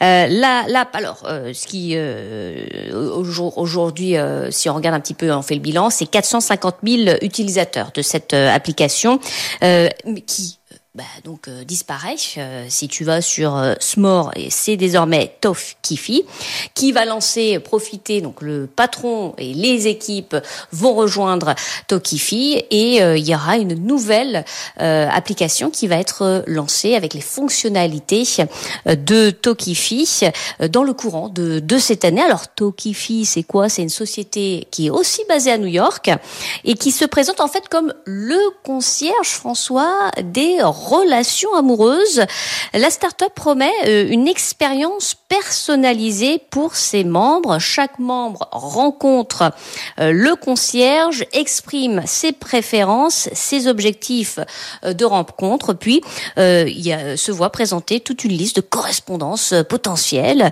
Et si le membre convient d'une d'une date, eh bien le concierge planifie et, programme tout pour un échange et une date sympa. Tokifi euh, a été euh, lancé euh, en même temps que Tinder et Hinge, c'était en 2012 par Kenneth Shawn et, et la société compte aujourd'hui quand même 245 employés avec plus de 200 000 matchs. le service est payant et et donc ils sont super confiants. c'est 99 dollars par an et ça peut aller jusqu'à 6000 dollars par an en fonction du niveau de services. Donc voilà, euh, à surveiller. Lancement de l'application. Il n'y avait pas, il y avait pas d'application euh, jusqu'à présent. C'était juste un service euh, en, en, ligne sur le site Tokifi. donc on verra ce que ça donnera, bien entendu. Mais mariage, donc dans le matchmaking à la veille de la Saint-Valentin. Jolie actualité. Eh bien voilà, merci beaucoup Sabrina Cagliosi depuis New York. on se retrouve demain, bien sûr. Et oui, demain, c'est la Saint-Valentin. Euh, vous restez avec nous, Tekenko. Euh, on attaque notre deuxième heure dans un instant. Comme nous sommes lundi, ce sera le débrief de l'ActuTech. On va revenir sur ChatGPT, sur la mort aussi de Salto Eh bien voilà, euh, on s'y attendait, mais là je pense que la messe est dite, si je puis dire. Euh, et puis en toute fin de ce Tech Co, ce sera notre rendez-vous Station F. On plonge, comme chaque lundi, dans ce plus grand incubateur d'Europe pour découvrir deux startups dédiées à la mobilité. Vous restez avec nous. Je vous présente nos débriefers dans une minute. À tout de suite, c'est BFM Business et c'est Tech Co. Tech Co, le débrief de la tech. Le débrief de l'ActuTech en ce 13 février, c'est avec Charlie Perrault. Bonsoir Charlie. Bonsoir François. Ravi de te retrouver, chef du service Startup aux échos. Fabrice Epelbon est avec nous aussi. Bonsoir Fabrice. Bonsoir. Chercheur spécialiste des réseaux sociaux, journaliste. Euh, Plein de choses. Plein de choses. Prof. Voilà. Présent sur les réseaux sociaux. Et nous accueillons avec beaucoup de plaisir Emmanuel Torregano ce soir. Bonsoir Emmanuel. Bonsoir. Ravi d'être avec nous fondateur du Toujours. site Electron Libre. Point info. Voilà, un très bon site. euh, alors qui n'est pas gratuit, c'est son seul problème. Mais si vous payez, eh bien vous avez pas mal d'actualités et plein de petits scoops dans tous les domaines, les médias, l'économie, euh, la tech, euh, etc., etc. Tout. Il est toujours bien informé, Emmanuel Torregano, presque aussi bien que les échos, dites donc. Euh, alors, dans l'actualité, on va commencer par l'intelligence artificielle, bien évidemment, qui euh, cristallise tous les débats. ChatGPT, bien sûr. Alors Fabrice nous en avait parlé brillamment il y a quelques semaines de cela, mais on n'avait pas encore eu euh, ta version des faits, en quelque sorte. Emmanuel, j'imagine que comme nous tous, tu as testé ChatGPT, tu as forcément ton avis là-dessus, d'autant que l'actualité est quand même assez forte. Hein. Euh, voilà, ChatGPT euh, qui fait exploser Bing dans les classements de l'App Store. Voilà, tout le monde télécharge Bing alors que personne ne savait ce que c'était, plus ou moins euh, avant ChatGPT. Microsoft qui investit beaucoup d'argent, qui veut devenir le leader dans le domaine de l'IA, qui commence d'ailleurs à même pousser dans ces derniers re- retranchements Google dans le search, en quelque sorte, parce que Microsoft n'a pas peur de dire, vous savez quoi les gars, on va mettre ChatGPT dans le moteur de recherche de Bing. Google ne peut pas faire ça, ne sait pas faire ça encore aujourd'hui, donc ça pose plein de questions. Est-ce que tu penses que c'est vraiment, comme le dit Jérôme Colombin, ou comme le disent tous ceux qui viennent euh, dans Tech Co, l'une des innovations de rupture de ce début d'année 2023 Alors, c'est la vedette de, ce début d'année, ça, il y a aucun souci là-dessus. Euh, vraiment, tout le monde en parle, tout le monde l'a essayé. J'imagine qu'ici, sur le plateau, tout le monde a tapé sur ChatGPT et voir ce que ça voulait dire, comment est-ce que ça fonctionnait. Ça fait deux, trois trucs plutôt bien. Par exemple, ça fait très bien les traductions. Euh, ça fait assez bien les résumés des textes. Si vous voulez résumer un texte, ça fonctionne aussi assez bien. C'est un peu la limite, c'est-à-dire qu'après, au-delà de ça, il n'y a pas grand-chose non plus de plus. C'est-à-dire que c'est un vrai automate euh, conversationnel. Ça, structure de- des, phrases, ça structure des textes. C'est plutôt efficace de ce, point de vue-là. Donc c'est vraiment la vedette. Est-ce que c'est une rupture? Moi, j'aurais tendance à dire non, parce que les chatbots conversationnels, on en a vu déjà plein. Euh, je sais pas si. Euh... Mais enfin, euh, ils étaient quand même assez abrutis, les chatbots Et celui-ci est conversationnels. aussi. Celui-ci, il est un peu moins. quand Celui-ci, il est un peu moins. C'est toute une histoire de nuances. C'est-à-dire, si vous lui demandez quelque chose, un raisonnement, quoi que ce soit, il va pas être très très bon. Euh, c'est c'est un modèle probabiliste. Enfin bon, j'imagine que vous avez déjà euh, tout des, des. C'est intéressant d'avoir ton avis, bien sûr. Oui, non, j'ai bien compris. Je- je- sur le fonctionnement, je pense que vous avez euh, euh, défriché tout ce qu'on pouvait en dire sur comment ça fonctionnait. Moi, la question que je me pose sur ChatGPT, c'est toujours un peu la même quand on voit arriver ce type de de de, de, de fonctionnalité qu'on vo- qui un peu, vous savez, tout début de la Silicon Valley, on parlait déjà d'intelligence artificielle. Euh, c'est un projet qui est de très long terme, qui commence il y a très longtemps et puis qui aujourd'hui arrive à ChatGPT. Euh, tout le monde travaille là-dessus. Aujourd'hui, c'est donc euh, OpenAI qui sort euh, l'application en grand public, mais tout le monde en a une dans euh, dans ses labos, évidemment. Bah, on- Oui, mais on parle de ChatGPT en ce moment. je vous rappelle, il y a quelques années, Google avait fait une démonstration en expliquant que son chatbot était super fort pour faire des rendez-vous chez le coiffeur. Vous vous rappelez de ça Oui, oui, c'est vrai. C'était c'était présenté pendant ça la Google présenté I.O. comme ça pendant une Google I.O. en disant bah voilà il va il va vous bon, permettre de faire euh, Ouais. les, les Il les va vous permettre. C'est jamais arrivé Et encore ça dans les n'est jamais arrivé. hein. Mais pourquoi? Parce que peut-être c'est pas si euh, utile que ça. Et pour moi, la vraie question, c'est l'utilitaire de toutes ces histoires-là. C'est-à-dire, c'est très bien ChatGPT, c'est une très belle démonstration technologique, mais ça sert à quoi en vrai? Et alors là, c'est là où je suis relativement disruptif avec beaucoup de gens, et je comprends. Euh, quand on regarde en quoi, à quoi ont servi les automates euh, qui avaient comme interface la parole, par exemple euh, Google Home ou. Siri ou Alexa, à quoi ça sert en vrai? C'est-à-dire, qu'est-ce que le grand public fait quand il... Pas grand-chose. S'ils font des minuteurs pour la cuisine, c'est la première fonctionnalité pour laquelle ils sont utilisés. Et ils marchent très très bien pour ça. Attention, hein, ça fonctionne. Les minuteurs, vu le vous pouvez en faire coûte, plusieurs, vous pouvez les nommer les minuteurs. Enfin, c'est c'est un super. euh, c'est c'est des pros du minuteur de la cuisine. Mais le reste, à quoi ça sert réellement? Est-ce que les gens se sont mis, par exemple, sur leur iPhone, enfin, sur un smartphone, pardon, à lancer une application en appelant l'automate vocal, l'assistant vocal? Non. Est-ce qu'ils font des recherches dans euh, euh, euh, Chrome ou le moteur de recherche intégré dans leur smartphone en parlant à leur smartphone? Mais tu fais le parallèle Très avec, peu. tu fais le parallèle entre les deux. Moi, je suis pas tout à fait d'accord. Je trouve que ChatGPT vraiment est à un niveau hautement plus élevé que euh, l'intelligence qu'on a aujourd'hui dans Google Home, Alexa ou Siri. Euh, ça, ça- ça peut faire des devoirs qui sont quand même euh, Ça peut corriger des copies. tout à fait respectables. Ça peut faire des copies. Ça code aussi. Est-ce que tu es d'accord avec les propos de- C'est- de- d'Emmanuel Tu peux ne pas être d'accord. Hein, Ah, je suis rarement d'accord avec Emmanuel et ce depuis un, Oui, temps, c'est vrai que- des temps immémoriaux. Oui. Mais je pense que ChatGPT c'est un produit brut, c'est une démo. C'est pas c'est pas un truc prêt à l'emploi. Ça va être repackagé dans d'autres produits et, et pour l'instant le challenge qu'on qu'on doit avoir c'est comment l'utiliser. On, a tous euh, tapé des questions, obtenu des réponses plus ou moins intéressantes, mais la réalité c'est qu'on peut lui donner un objectif, un contexte, on peut lui demander de tenir un rôle, on peut lui demander de structurer les contenus d'une certaine façon, de les mettre en forme d'une certaine façon, et donc au final c'est beaucoup plus plastique que ça ne laisse à, à voir.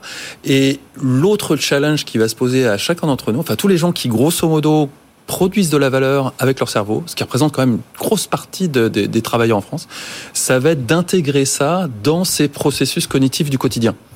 Et ça, c'est pas évident. Parce qu'on on- on a tous, on se repose sur des processus cognitifs qui consistent à écrire un article, enfin des tonnes de choses qu'on fait avec notre cerveau au quotidien. Et il va falloir décomposer ça en différentes tâches et voir comment insérer de la meilleure façon ce type d'intelligence artificielle avec des outils qui vont monter en, en gamme hein, avec le temps, très rapidement d'ailleurs. Et ça, c'est c'est de l'ordre de la psychanalyse. Mais c'est intéressant ce que dit euh, Emmanuel. Ça veut dire que tu, tu ne crois pas que ça va bouleverser le quotidien du kidam. Alors nous, évidemment, on, Si, si. on- on- on se sent, on se sent, enfin, on se focus sur notre métier de journaliste. On voit tout de suite les dérives. On voit tout de suite la, la, la puissance en fait de ce type de de- d'outils. Mais c'est vrai que pour Monsieur et Madame tout le monde, Mais euh, journaliste, prof, n'importe quelle profession intellectuelle a un gain de productivité spectaculaire s'il arrive à maîtriser ces outils, à les intégrer dans ses processus cognitifs du quotidien. Et le challenge, il est là. C'est que c'est loin d'être évident. Ça, ça- ça- on va devoir mettre en place des modes d'apprentissage. On va devoir apprendre à faire un prompt. Mais ça, c'est pas très très complexe. Hein. C'est c'est quelques heures d'apprentissage pour maîtriser l'art d'interroger ChatGPT. Là où c'est beaucoup plus compliqué, c'est de passer d'un monde où on réfléchit, on prend un article, on écrit un, article et finalement la disruption technologique, ça a été le traitement de texte hein. et Google pour aller chercher de la documentation. À un monde où concrètement, c'est pas tant que le ChatGPT va écrire l'article, hein, c'est qu'il va vous aider à structurer une partie, il va vous aider à explorer une autre partie, qui va être réintégrée. Donc on, va décomposer tous nos processus cognitifs pour voir comment intégrer ChatGPT là-dedans. Ça, c'est beaucoup beaucoup plus complexe. Mais ceux qui arriveront à ça auront des gains de productivité par rapport à aux anciens journalistes, aux anciens profs, aux anciens n'importe quelle profession intellectuelle, qui seront spectaculaires. Donc il y a- il y, a un enjeu qui qui a commencé dès maintenant, qui fera que d'ici un an ou deux, il y aura ceux qui auront intégré ChatGPT et les autres, et la productivité sera absolument pas la même. encore faut-il arriver à manier et comment dirais-je euh, adopter cet outil. C'est ça, Euh, Charlie. Qu'est-ce Oui, que tu en des- penses Il y a déjà un- une application, si tu veux. Euh, je- moi, je peux te dire, j'ai j'ai un ami pour, pour te raconter, qui est consultant SEO et qui, qui a donc utilisé pour ses clients, euh, il a dit, je peux vous vendre tant de textes SEO en, bah voilà, en très très peu de temps. Et donc, euh, il rentre, en, il rentre dans le ChatGPT, euh, voilà, euh, une, souvent pour des catégories de produits, il m'a dit, euh, pour des sites e-commerce. Et il dit, bah, juste, euh, parle-moi de catégorie meubles avec un ton, euh, voilà, il explique un petit peu, il prend du temps un petit peu pour que ça colle bien avec Oui, la oui. marque. C'est-à-dire qu'il donne des directives en fait à ChatGPT. Et en fait, ça lui fait des textes, alors qu'il aurait mis euh, des, des, des heures à faire, et il peut les envoyer comme ça par dizaines à ses clients. Bon, alors euh, ça va finir évidemment par se savoir, Et puis, mais mais ça- il y a, mais il y a quand même un. Mais puis ça menace, son, tra- ça, menace son travail aussi finalement. Non, non, non, son Non, travail, c'était ça pas va être ça, de faire son des et- Voilà, c'est ça. de- D'avoir une Son vision travail globale va être de, de bien interroger ChatGPT. Mais peut-être que demain, euh, euh, le, le, le, le, je- le client qui ordonnait euh, ses, euh, euh, c'est enfin toutes ces analyses SEO le fera peut-être directement parce qu'il aura appris non, aussi à gérer il a une vision globale de ce que c'est que le SEO, il a une stratégie globale, tout ça, ça va pas être remplacé par ChatGPT. Non, non, ChatGPT, c'est exactement. Nous, nous, on est né, enfin, pas toi, mais nous, on est né dans un monde où quand on avait besoin d'une information, on allait à la bibliothèque. C'est vrai. Du lycée, la bibliothèque municipale. Bon, les générations qui nous ont suivis, elles ont Google. Hein. Et l'idée d'aller euh, trouver un bibliothécaire avec des trucs en papier, ça leur paraît complètement martien. Euh, la génération d'après, et euh, avec un peu de chance, on, arrivera à suivre, elle va intégrer ces outils-là dans sa vie intellectuelle du quotidien.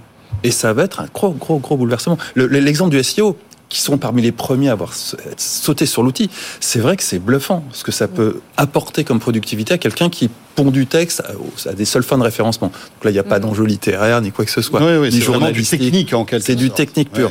et, et s'il le fait bien, il va en plus pondre du texte. Il ne sera pas repéré comme étant du texte pondu par une intelligence artificielle. C'est d'ailleurs assez intéressant, c'est quand tu vois que c'est l'intelligence artificielle qui est en train de gruger l'intelligence artificielle de Google, en fait. Hmm c'est un peu le, serpent qui se mord la, queue. Je trouve ça assez savoureux. Oui, il reste à voir la, place de l'être humain dans tout ça.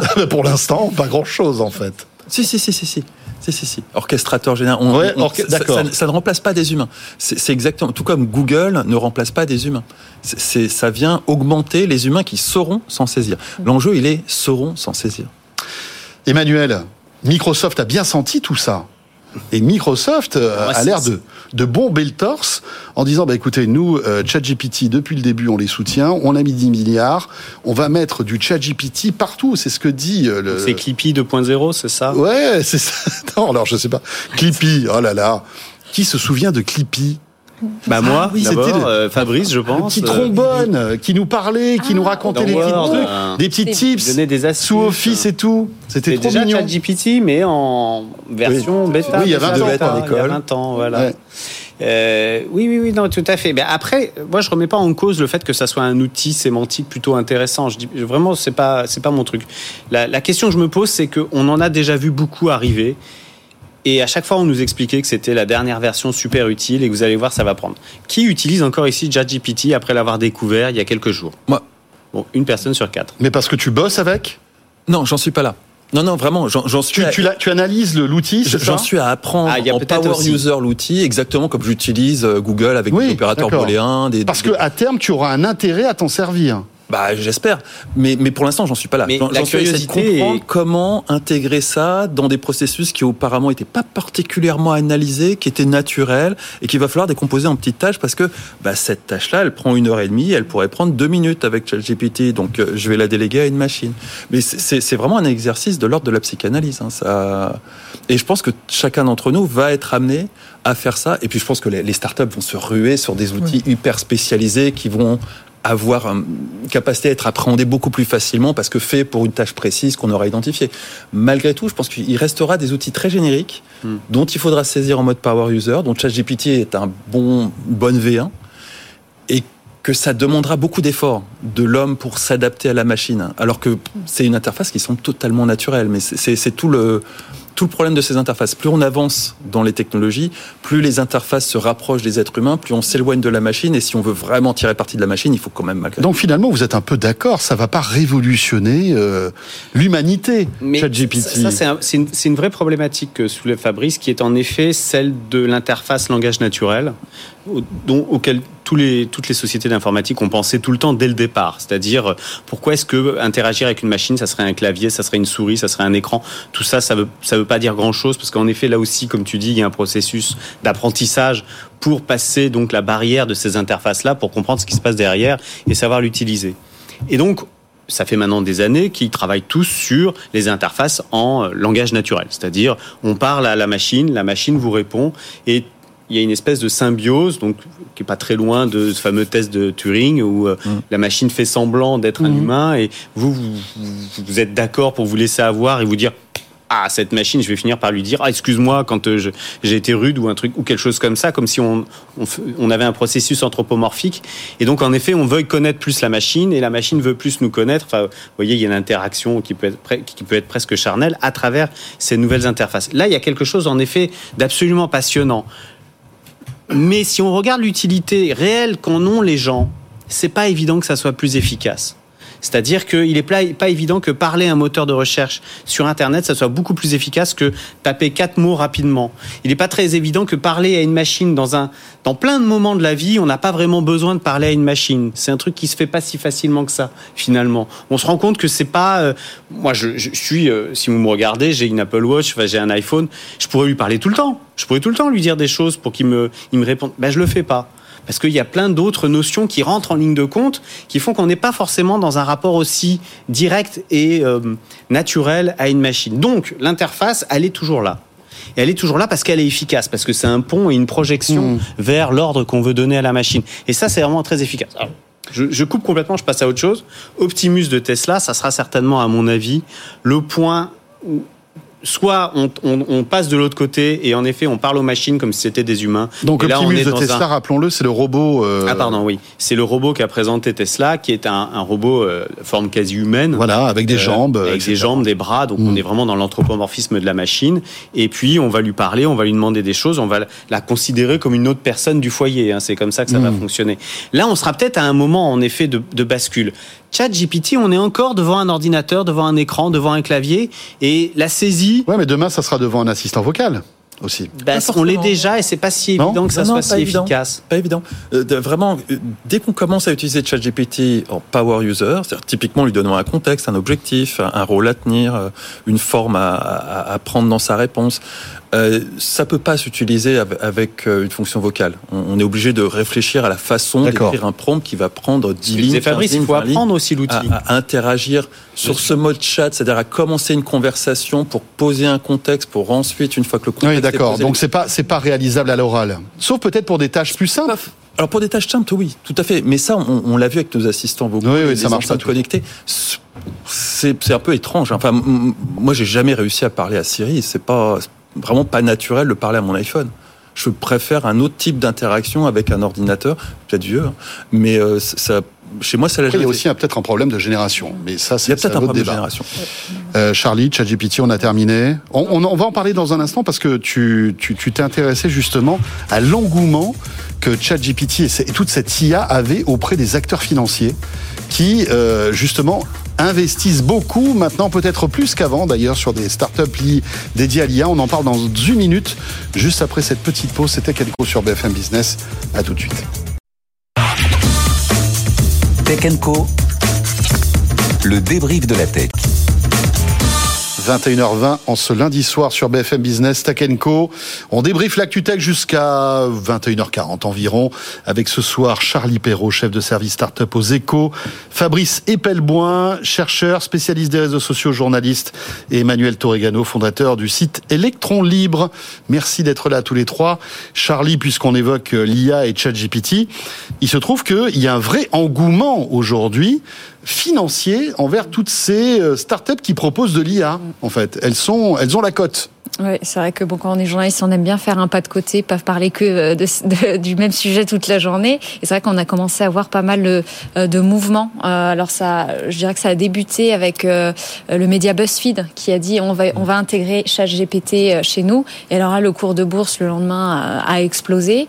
Et puis plus les jours ont passé, plus on a vu pareil en bourse des boîtes qu'on connaissait pas forcément dans l'IA, pareil dont les cours ont bien ont bien monté. Évidemment, ça ça découle après, euh, tout s'écoule dans, dans le monde du non-côté, donc évidemment dans les startups, moi que je regarde euh, beaucoup. Et c'est vrai qu'on commence à recevoir, alors moi je suis pas euh, investisseuse, mais, mais on a de plus en plus, nous, de communiqués de presse, si tu veux, de boîtes qui font de l'IA, alors beaucoup de l'IA générative, etc. Ou, voilà, et euh, qu'on n'avait pas évidemment du tout en 2022.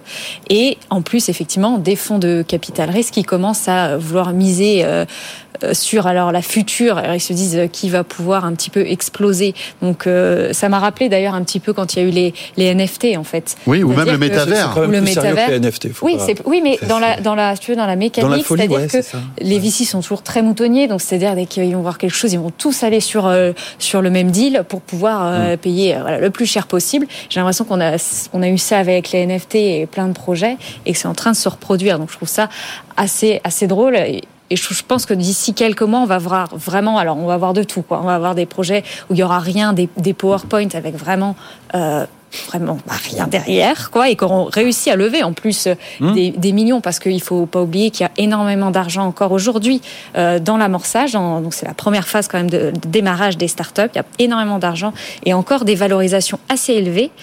Et euh, de l'autre, bah, on va trouver effectivement, il y aura sûrement des vrais projets parce qu'en ce moment, comme c'est quand même plus, voilà, c'est quand même l'hiver financier, il y a quand même des, des vrais entrepreneurs, j'ai envie de dire vrais entrepreneurs, en tout cas très sérieux, qui sont en train de construire des vrais technos et qui, qui sont certainement en train d'utiliser d'ailleurs ChatGPT pour avoir, euh, pour produire des applications très concrètes. Ouais, tu veux dire par là qu'il y a des opportunistes qui vont euh, se voilà se servir d'une bonne idée en se connectant en fait au fleuve Voilà. de ChatGPT pour euh, voilà essayer de vendre leur truc.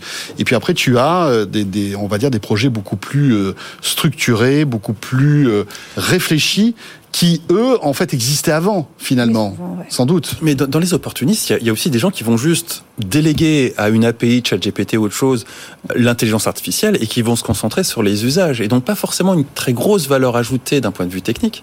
Mais par contre, dans le fait de faire de ChatGPT quelque chose qui va faire la mayonnaise ou faire le café, là, il y a une plus-value phénoménale. C'est- Si j'arrive à trouver un petit outil qui devient le quotidien de toute une profession, les journalistes, tous les, mais et qui me coûte 2,50 euros par mois d'abonnement et qui fasse que tout d'un coup tout le monde s'abonne Oui, parce que sûr. ça devient un Oui. truc du quotidien indispensable, bah je fais fortune même si j'ai pas fait une ligne de code. Et même si c'est connecté à ChatGPT qui est Et gratuit si- et disponible pour tout le monde. Alors il va pas être gratuit éternellement. Non, hein, c'est c'est- clair. mais mais mais si- je peux tout à fait envisager de faire des trucs qui soient fantastiques juste dans les usages sans avoir besoin de mettre les mains dans de la deep tech, on a, la, vraie technologie qui est derrière, qui elle est très compliquée, qui va demander des compétences très pointues, qui sont hors de prix pour, des investisseurs, alors qu'il y a vraiment des choses à trouver dans les usages.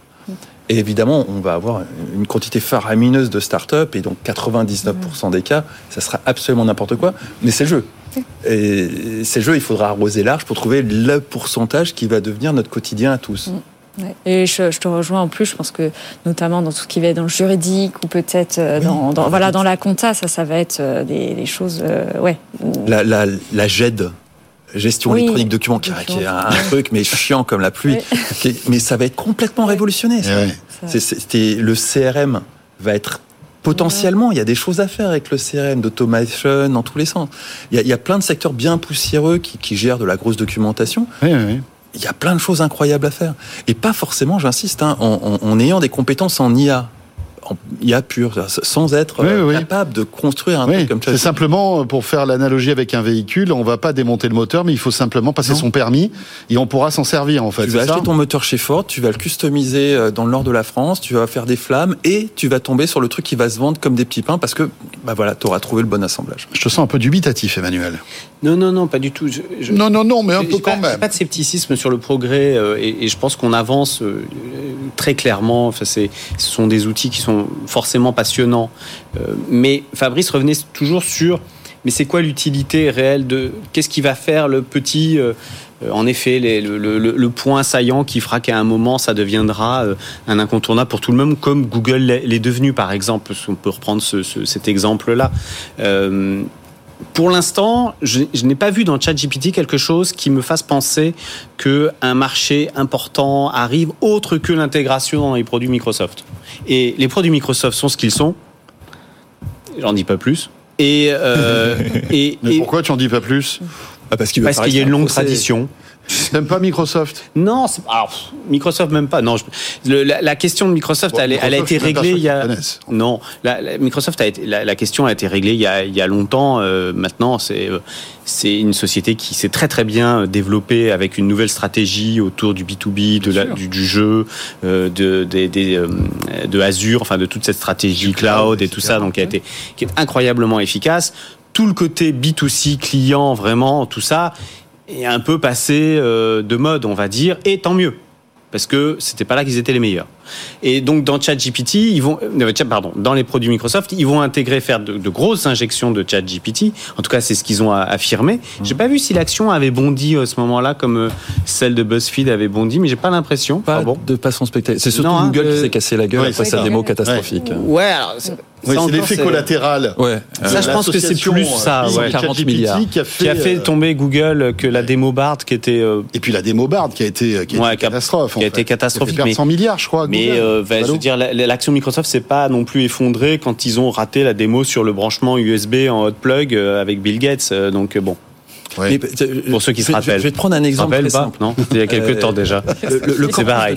Euh, attends, juste je finis là-dessus. Non, excuse-moi, je finis juste là-dessus. Ils vont injecter fortement du chat GPT dans, dans, dans, les, dans, les, dans les produits Microsoft.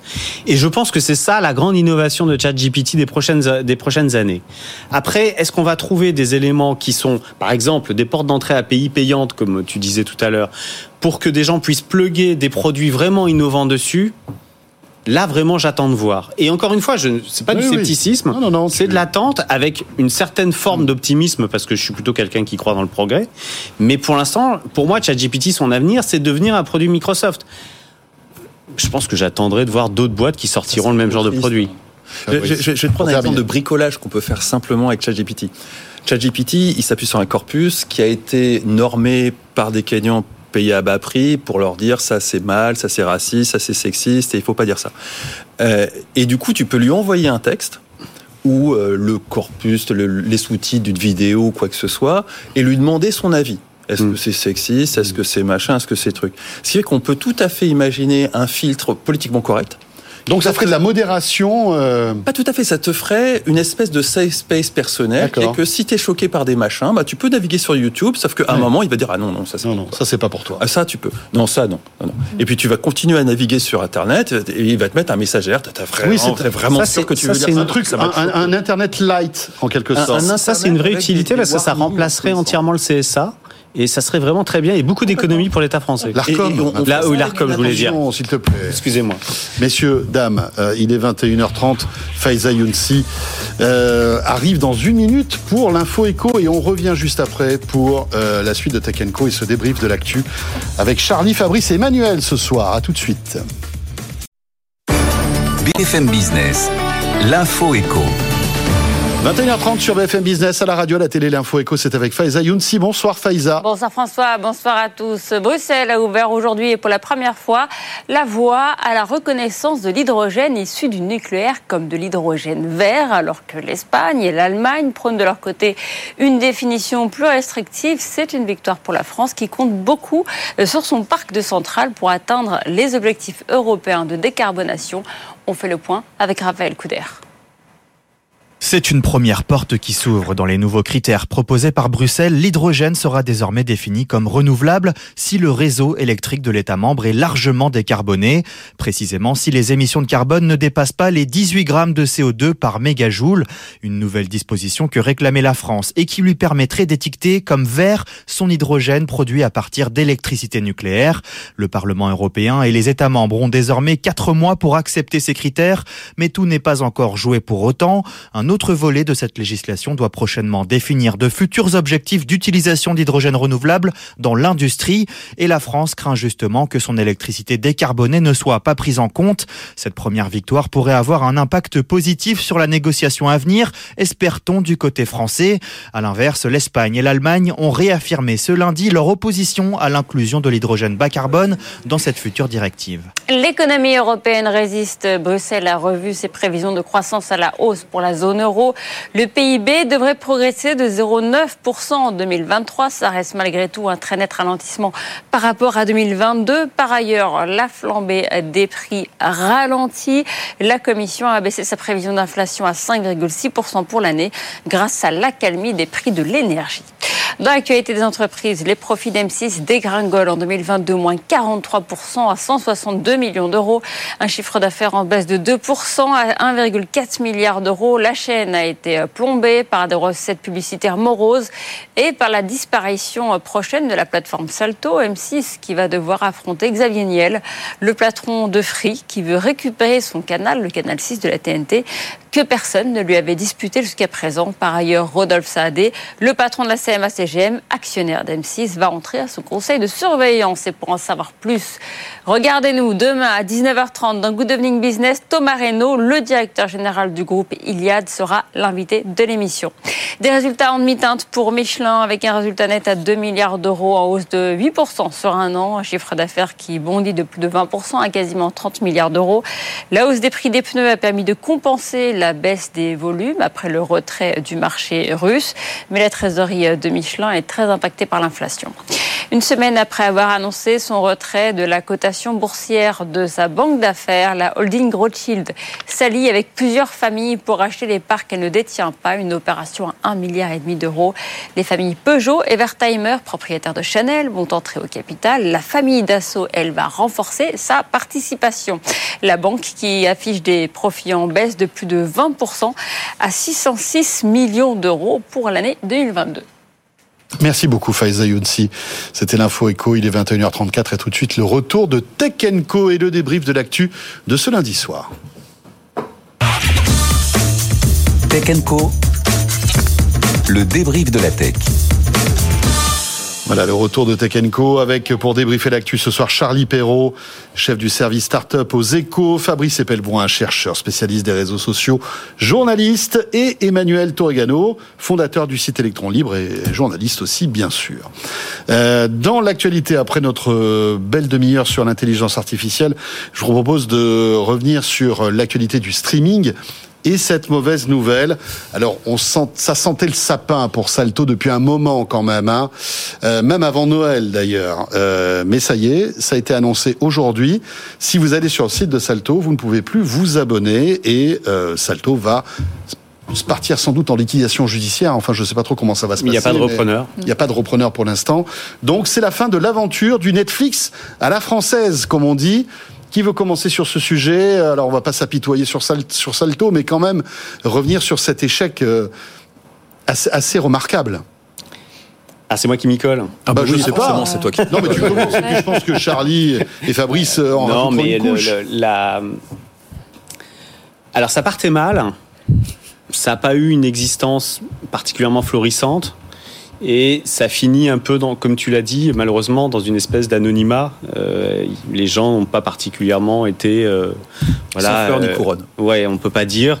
Euh, Très franchement, la fin de Salto, elle était prévisible très tôt. Euh, C'était quand même très compliqué d'avoir une plateforme qui allait à la fois embrasser TF1 et M6, qui sont deux chaînes concurrentes, avec le service public qui est gratuit, je vous rappelle, même si on, pa- on paye, on payait de la redevance euh, pour, pour ces contenus-là. Donc on avait vraiment une espèce de d'attelage à trois, une troïka qui était très très compliquée à conduire. Et il, donc il lance le, le Salto avec cette idée que chacun allait amener des contenus exclusifs, par exemple, que vous alliez pouvoir découvrir en avant-première sur Salto avant d'aller sur les chaînes. Comment est-ce que ça peut fonctionner Le meilleur de l'exception française, quoi, en quelque Alors, sorte. C'est ça. Il y avait aussi ce côté, en effet. euh, Plus belle la vie. Là, moi, j'ai- oui, alors évidemment, tu, tu peux te moquer. Non, mais non, pas du tout. Mais c'est c'est des programmes qui ont beaucoup d'audience. Bien sûr. Mais la question qui était sur auprès de gens qui sont, qui, qui, qui sont pas sur le stream. Hein. Euh, Plus belle la vie, c'est la moyenne d'âge, ça doit être 80 ans quand même. Oui, enfin, c'est c'est- en effet, c'est pas tout jeune, mais le, je vais, je vais pas pas mettre à les défendre. Salto, mais c'est c'est vrai que le ils partaient mal, ils avaient une mauvaise configuration, ils n'étaient pas très bien identifiés, et pourtant il y a eu des abonnés.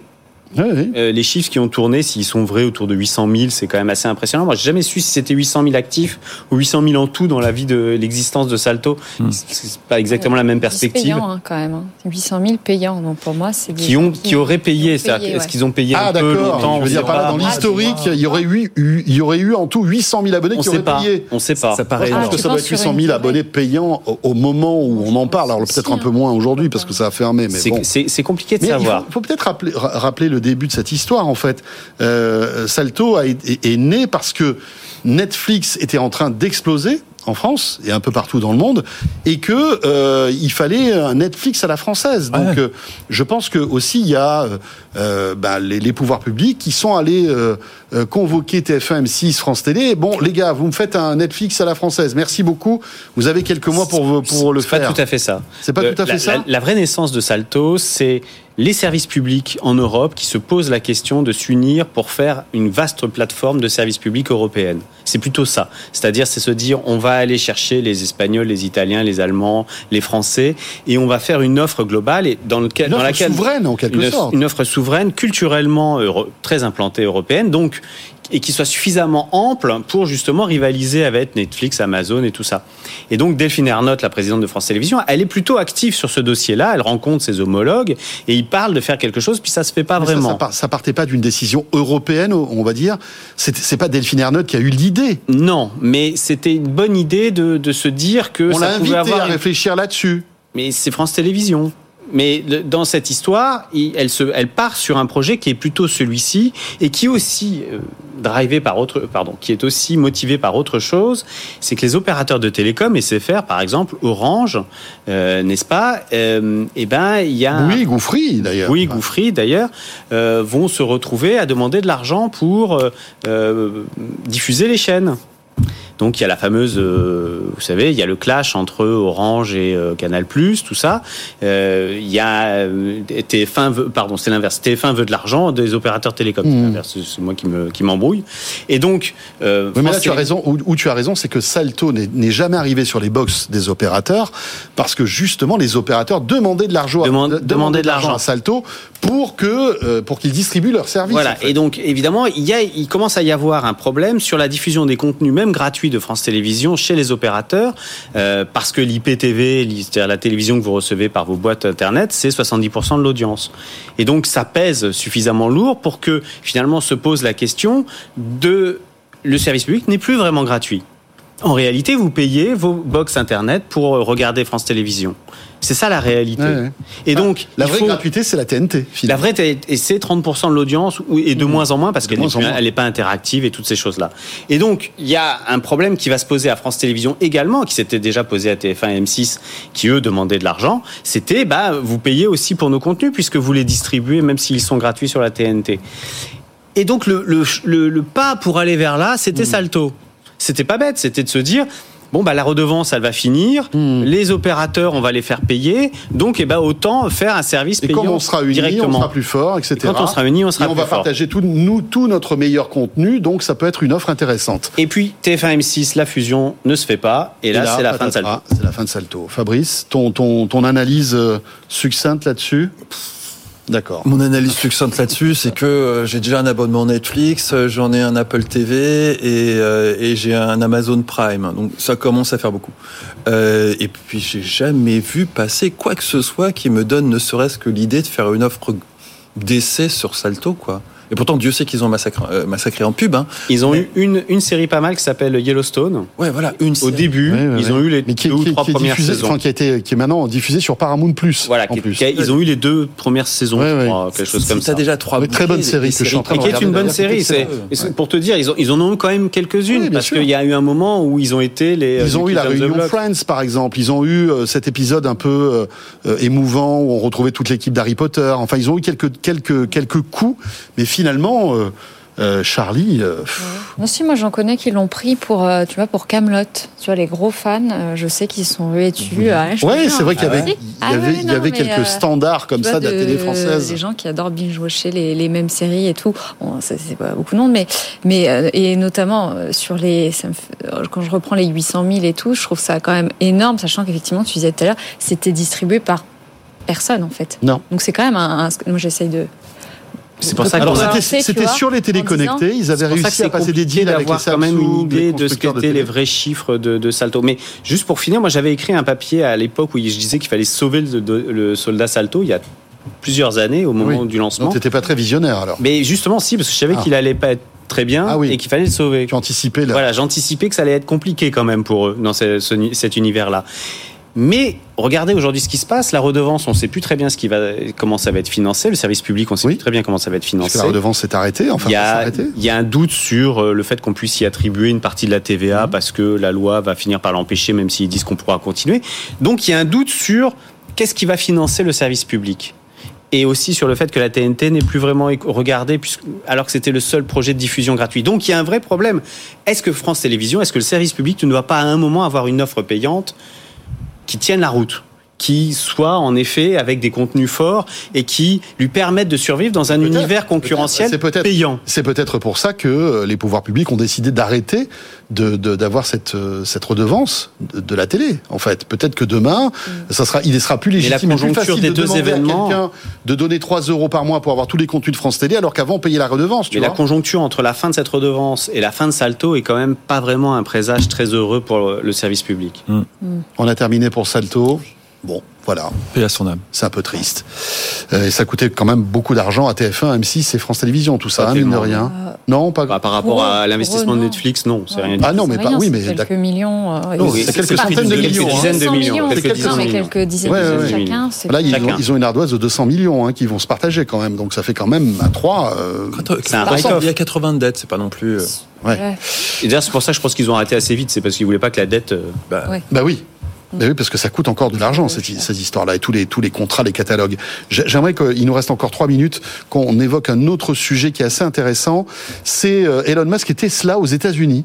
Euh, il faut savoir que euh, Elon Musk et Tesla sont pointés du doigt par le gouvernement américain, notamment Monsieur Biden himself, qui menace Elon Musk euh, en lui en lui disant bah écoute si tu continues euh, à, garder l'exclusivité de tes superchargeurs aux États-Unis eh ben je vais te couper les subventions des véhicules électriques. C'est un peu ça l'histoire? L'histoire, c'est la relation. En deux difficile- minutes, hein, Emmanuel. Oui, oui, je, vais très vite. euh, Je vais très vite. La- Tu mets un superchargeur quoi. Oui, je vais, je, 450 kilowatts, j'y vais. Euh, le, Et le- après Fabrice. la, la question, elle est assez simple. Les relations entre Biden et Tesla, ou en tout cas entre le gouvernement américain, l'administration américaine en général et Tesla, est très compliquée. Très compliquée parce que l'administration américaine, elle veut pousser euh, ses champions, et ses champions, c'est Ford, General Motors et les autres. C'est clair. Tesla arrive comme euh, voilà le challenger le qui challenger, le- tout le monde. qui en effet fait du mal à tout le monde sur le marché. On le voit, c'est les seuls qui progressent, les autres descendent. Euh, c'est les seuls qui ont eu raison sur ces dix dernières années en disant l'avenir c'était c'est électrique. Et donc ça pose vraiment un problème. Or quand donc le Biden lance son grand projet sur euh, lui aussi euh, les énergies euh, renouvelables euh, et toutes ces choses-là et le- la lutte contre le, le- le réchauffement climatique et tout ça, ils font une grande partie sur les subventions pour les voitures grosse partie. Et au début, ils excluent les Tesla. C'est assez drôle.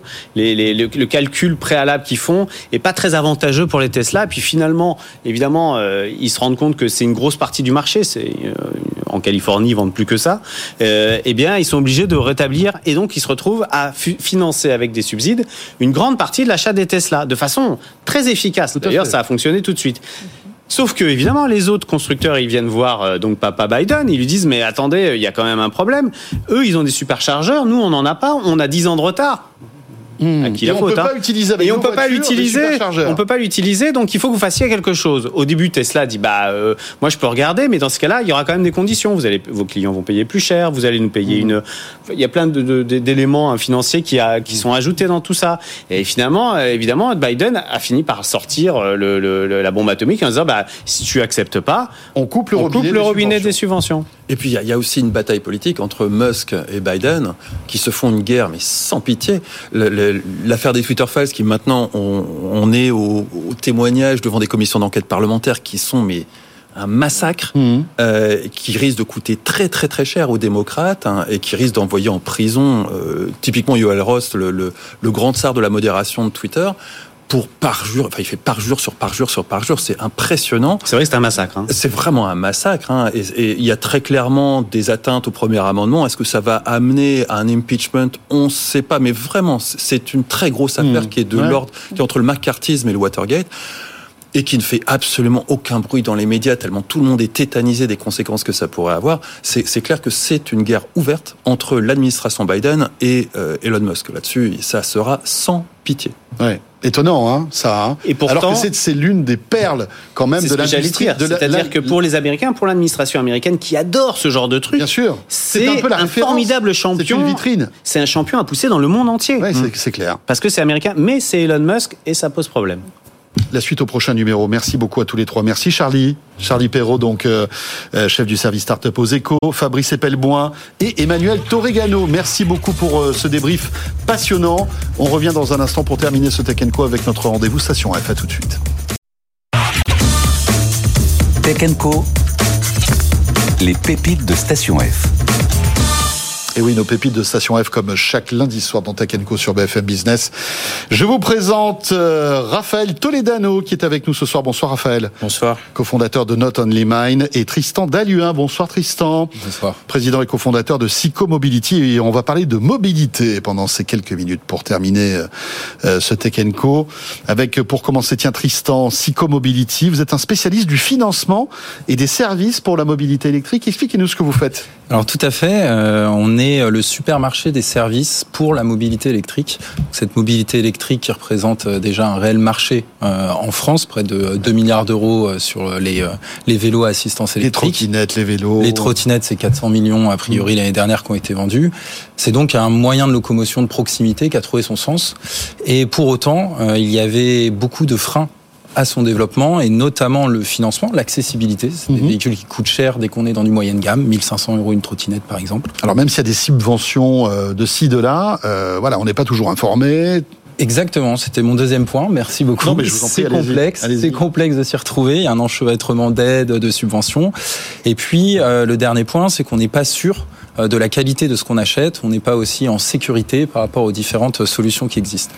Et donc nous, avec Psychomobility, on a décidé de mettre à disposition des concessionnaires de mobilité électrique un supermarché de services dans lequel il y a cinq rayons.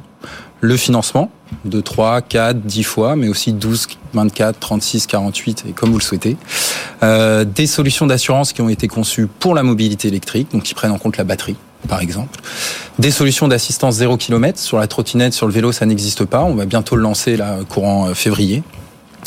Des solutions de garantie 3 ans pour être sûr que au bout de 3 ans, votre véhicule, s'il a un problème de batterie, il soit pris en charge. Et le dernier point, c'est de la révision. Et ça, pour nous, la vocation, c'est de permettre aux 25% de Français qui refusent un emploi ou une formation parce qu'ils n'ont pas les moyens de mobilité de s'y rendre, d'avoir accès à cette mobilité-là en mensualisant leur charge et en leur permettant de trouver un projet de mobilité en accord avec leur budget. Alors pour schématiser au maximum, c'est un peu un Netflix de la mobilité, quoi. C'est-à-dire que pour pour une somme forfaitaire, j'ai accès à, à, tous les services en quelque sorte. Exactement. Et c'est vous qui allez me commercialiser ces services ou est-ce que vous allez être, euh, on va dire, un acteur en marque blanche alors, parce que je vais me connecter, je sais pas moi, chez Decathlon ou euh, je sais pas où? Alors c'est un excellent point. On est le point de contact unique du client. Mais en réalité, derrière, on va aller proposer son dossier d'assurance, son, son, dossier de financement à différents acteurs. Euh, tous ne sont pas, ne financent pas les mêmes objets et certains vont avoir des contraintes de financement, ils vont refuser. On accompagne le client dans ce projet-là et si on lui trouve pas la solution qu'il désire, on va pouvoir l'orienter vers une solution qui lui convient aussi, mais qui n'est pas forcément celle qu'il voulait au départ.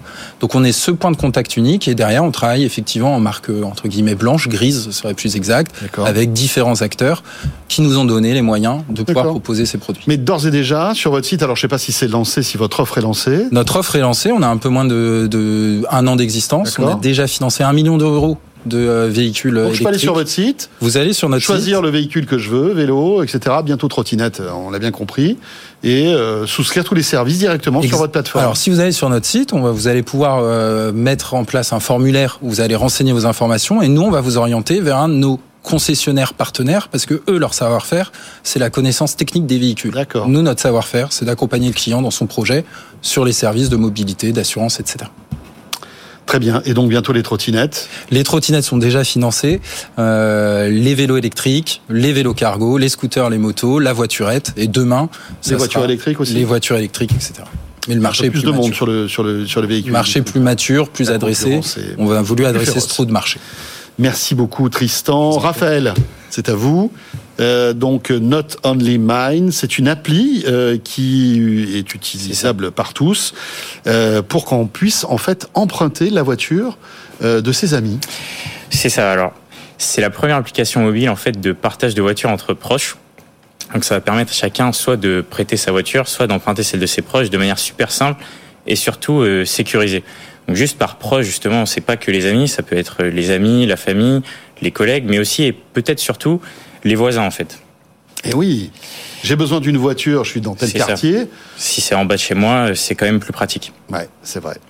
Donc en fait, si on fait un petit point sur euh, un petit zoom sur le parc automobile actuel, euh, ce dont on se rend compte, c'est qu'il y a un paradoxe énorme. C'est qu'en fait, chaque année en France, 2 millions de véhicules sont achetés euh, neufs. Et si on prend les véhicules d'occasion, on monte à 8 ou 9 millions. Mais en fait, ces véhicules-là, ils sont très peu utilisés, voire pas du tout. Ils sont utilisés moins de 5% de leur temps de vie. Et en fait, que 95% de leur temps, ils sont garés, ils, ils sont garés, ils dorment en fait. Et donc en fait, ce paradoxe, il a un coût énorme, que ça soit euh, écologique ou social. Bah écologique parce que ça fait qu'il y a de plus en plus de véhicules qui sont introduits sur le marché et on sait que la fabrication coûte énormément. Et social parce qu'en fait aujourd'hui, dans le contexte d'inflation, du prix de l'essence, etc., c'est euh, super cher en fait de, de posséder une voiture. Et donc nous, avec notre Only Mind, l'idée ça va être de passer, euh, par exemple, d'un ménage qui va avoir trois voitures à trois ménages qui vont avoir une seule voiture. Et comment et, comment ça marche en fait? Par exemple, voilà, je, je, je veux j'ai envie d'une voiture pour un week-end parce que je pars, euh, voilà, je sais pas moi, en Normandie, etc. J'en ai pas, euh, j'ai pas envie de prendre le train, etc. Je vais, je vais pouvoir euh, facilement savoir le parc de véhicules disponibles tout autour de moi? Déjà ça, et ensuite surtout, vous allez pouvoir demander directement à vos proches ou à vos voisins, il y aura des systèmes par immeuble, etc., euh, si leur voiture est disponible à telle date et est-ce qu'ils sont prêts à vous la prêter. Ensuite de ça, une fois que l'organisation est bouclée pour la réservation, etc., nous, on va venir proposer déjà un remboursement à la fin du trajet entre l'emprunteur qui aura fait le trajet et le propriétaire, puisque le but, nous, on, prône le, partage et le prêt, mais c'est pas non plus d'arnaquer le propriétaire. Et euh, donc on va proposer un prix juste là-dessus. Donc c'est un dédommagement en quelque sorte. C'est ça, c'est plutôt du partage de frais. On va pouvoir se faire un petit bénéfice, mais c'est pas le but premier. L'idée c'est quoi? C'est de, de, de, valoriser en fait l'usure de la voiture? Exactement. Parce que c'est pas moi qui la conduis en fait. Exactement, c'est ça. Et enfin, euh, et peut-être surtout, on va venir proposer un produit d'assurance sur mesure qui va être payé par l'emprunteur. Donc l'idée, ça va être de payer une assurance à la journée. Et l'idée derrière, c'est simple, c'est qu'en fait, en cas d'accident, personne n'est rien à payer ou presque. Oui, parce que c'est ça un peu ce qui coince. C'est ça. C'est que bon, je connais pas, euh, même s'il est, c'est mon voisin, je ne sais pas comment il conduit, je sais pas si euh, il est précautionneux, et je ne sais pas si mon assurance va pouvoir le couvrir. Donc là, finalement, ben voilà, ça me soulage en fait. Bah, en fait, ça soulage aussi bien le propriétaire qui se dit bon ben en cas de pépin, euh, je vais être remboursé, mmh. mais ça soulage aussi l'emprunteur parce que il est plus à l'aise de demander une voiture s'il sait qu'en cas de problème, euh, il va pouvoir, euh, il va pas avoir de problème financier avec le propriétaire, quoi. Vous en êtes où aujourd'hui? Not Only Mine, ça marche? Alors, la version live n'est pas encore lancée, mais en fait, ce qu'on a fait, c'est que là, on a finalisé notre produit d'assurance qui était euh, la partie la plus compliquée pour nous. Et en parallèle de ça, on a lancé une version bêta où on a 100 utilisateurs, donc on a nos premiers retours, nos premiers trajets, etc. Et donc là, d'ici deux mois, on va lancer la version live avec le produit d'assurance tout inclus. Et euh, Oula, en deux mois, ça va, ça va chauffer alors. C'est ça, ça va chauffer exactement. Et euh, justement, comme ça va chauffer, on prévoit en parallèle une levée de fonds justement pour financer la diffusion, etc. Voilà, ça s'appelle Not Only Mine euh, à surveiller parce que je trouve que c'est une très bonne idée. Merci beaucoup. Comme celle de Psycho Mobility. Merci beaucoup à tous les deux d'être passés dans Tech Co. C'était notre rendez-vous Station F avec Tristan Dalluin et Raphaël Toledano. Très bonne soirée. Rendez-vous demain mardi, bien sûr, 20h, 22h, radio, télé, podcast et replay pour vos deux heures de tech quotidienne sur BFM Business. À demain et bonne soirée.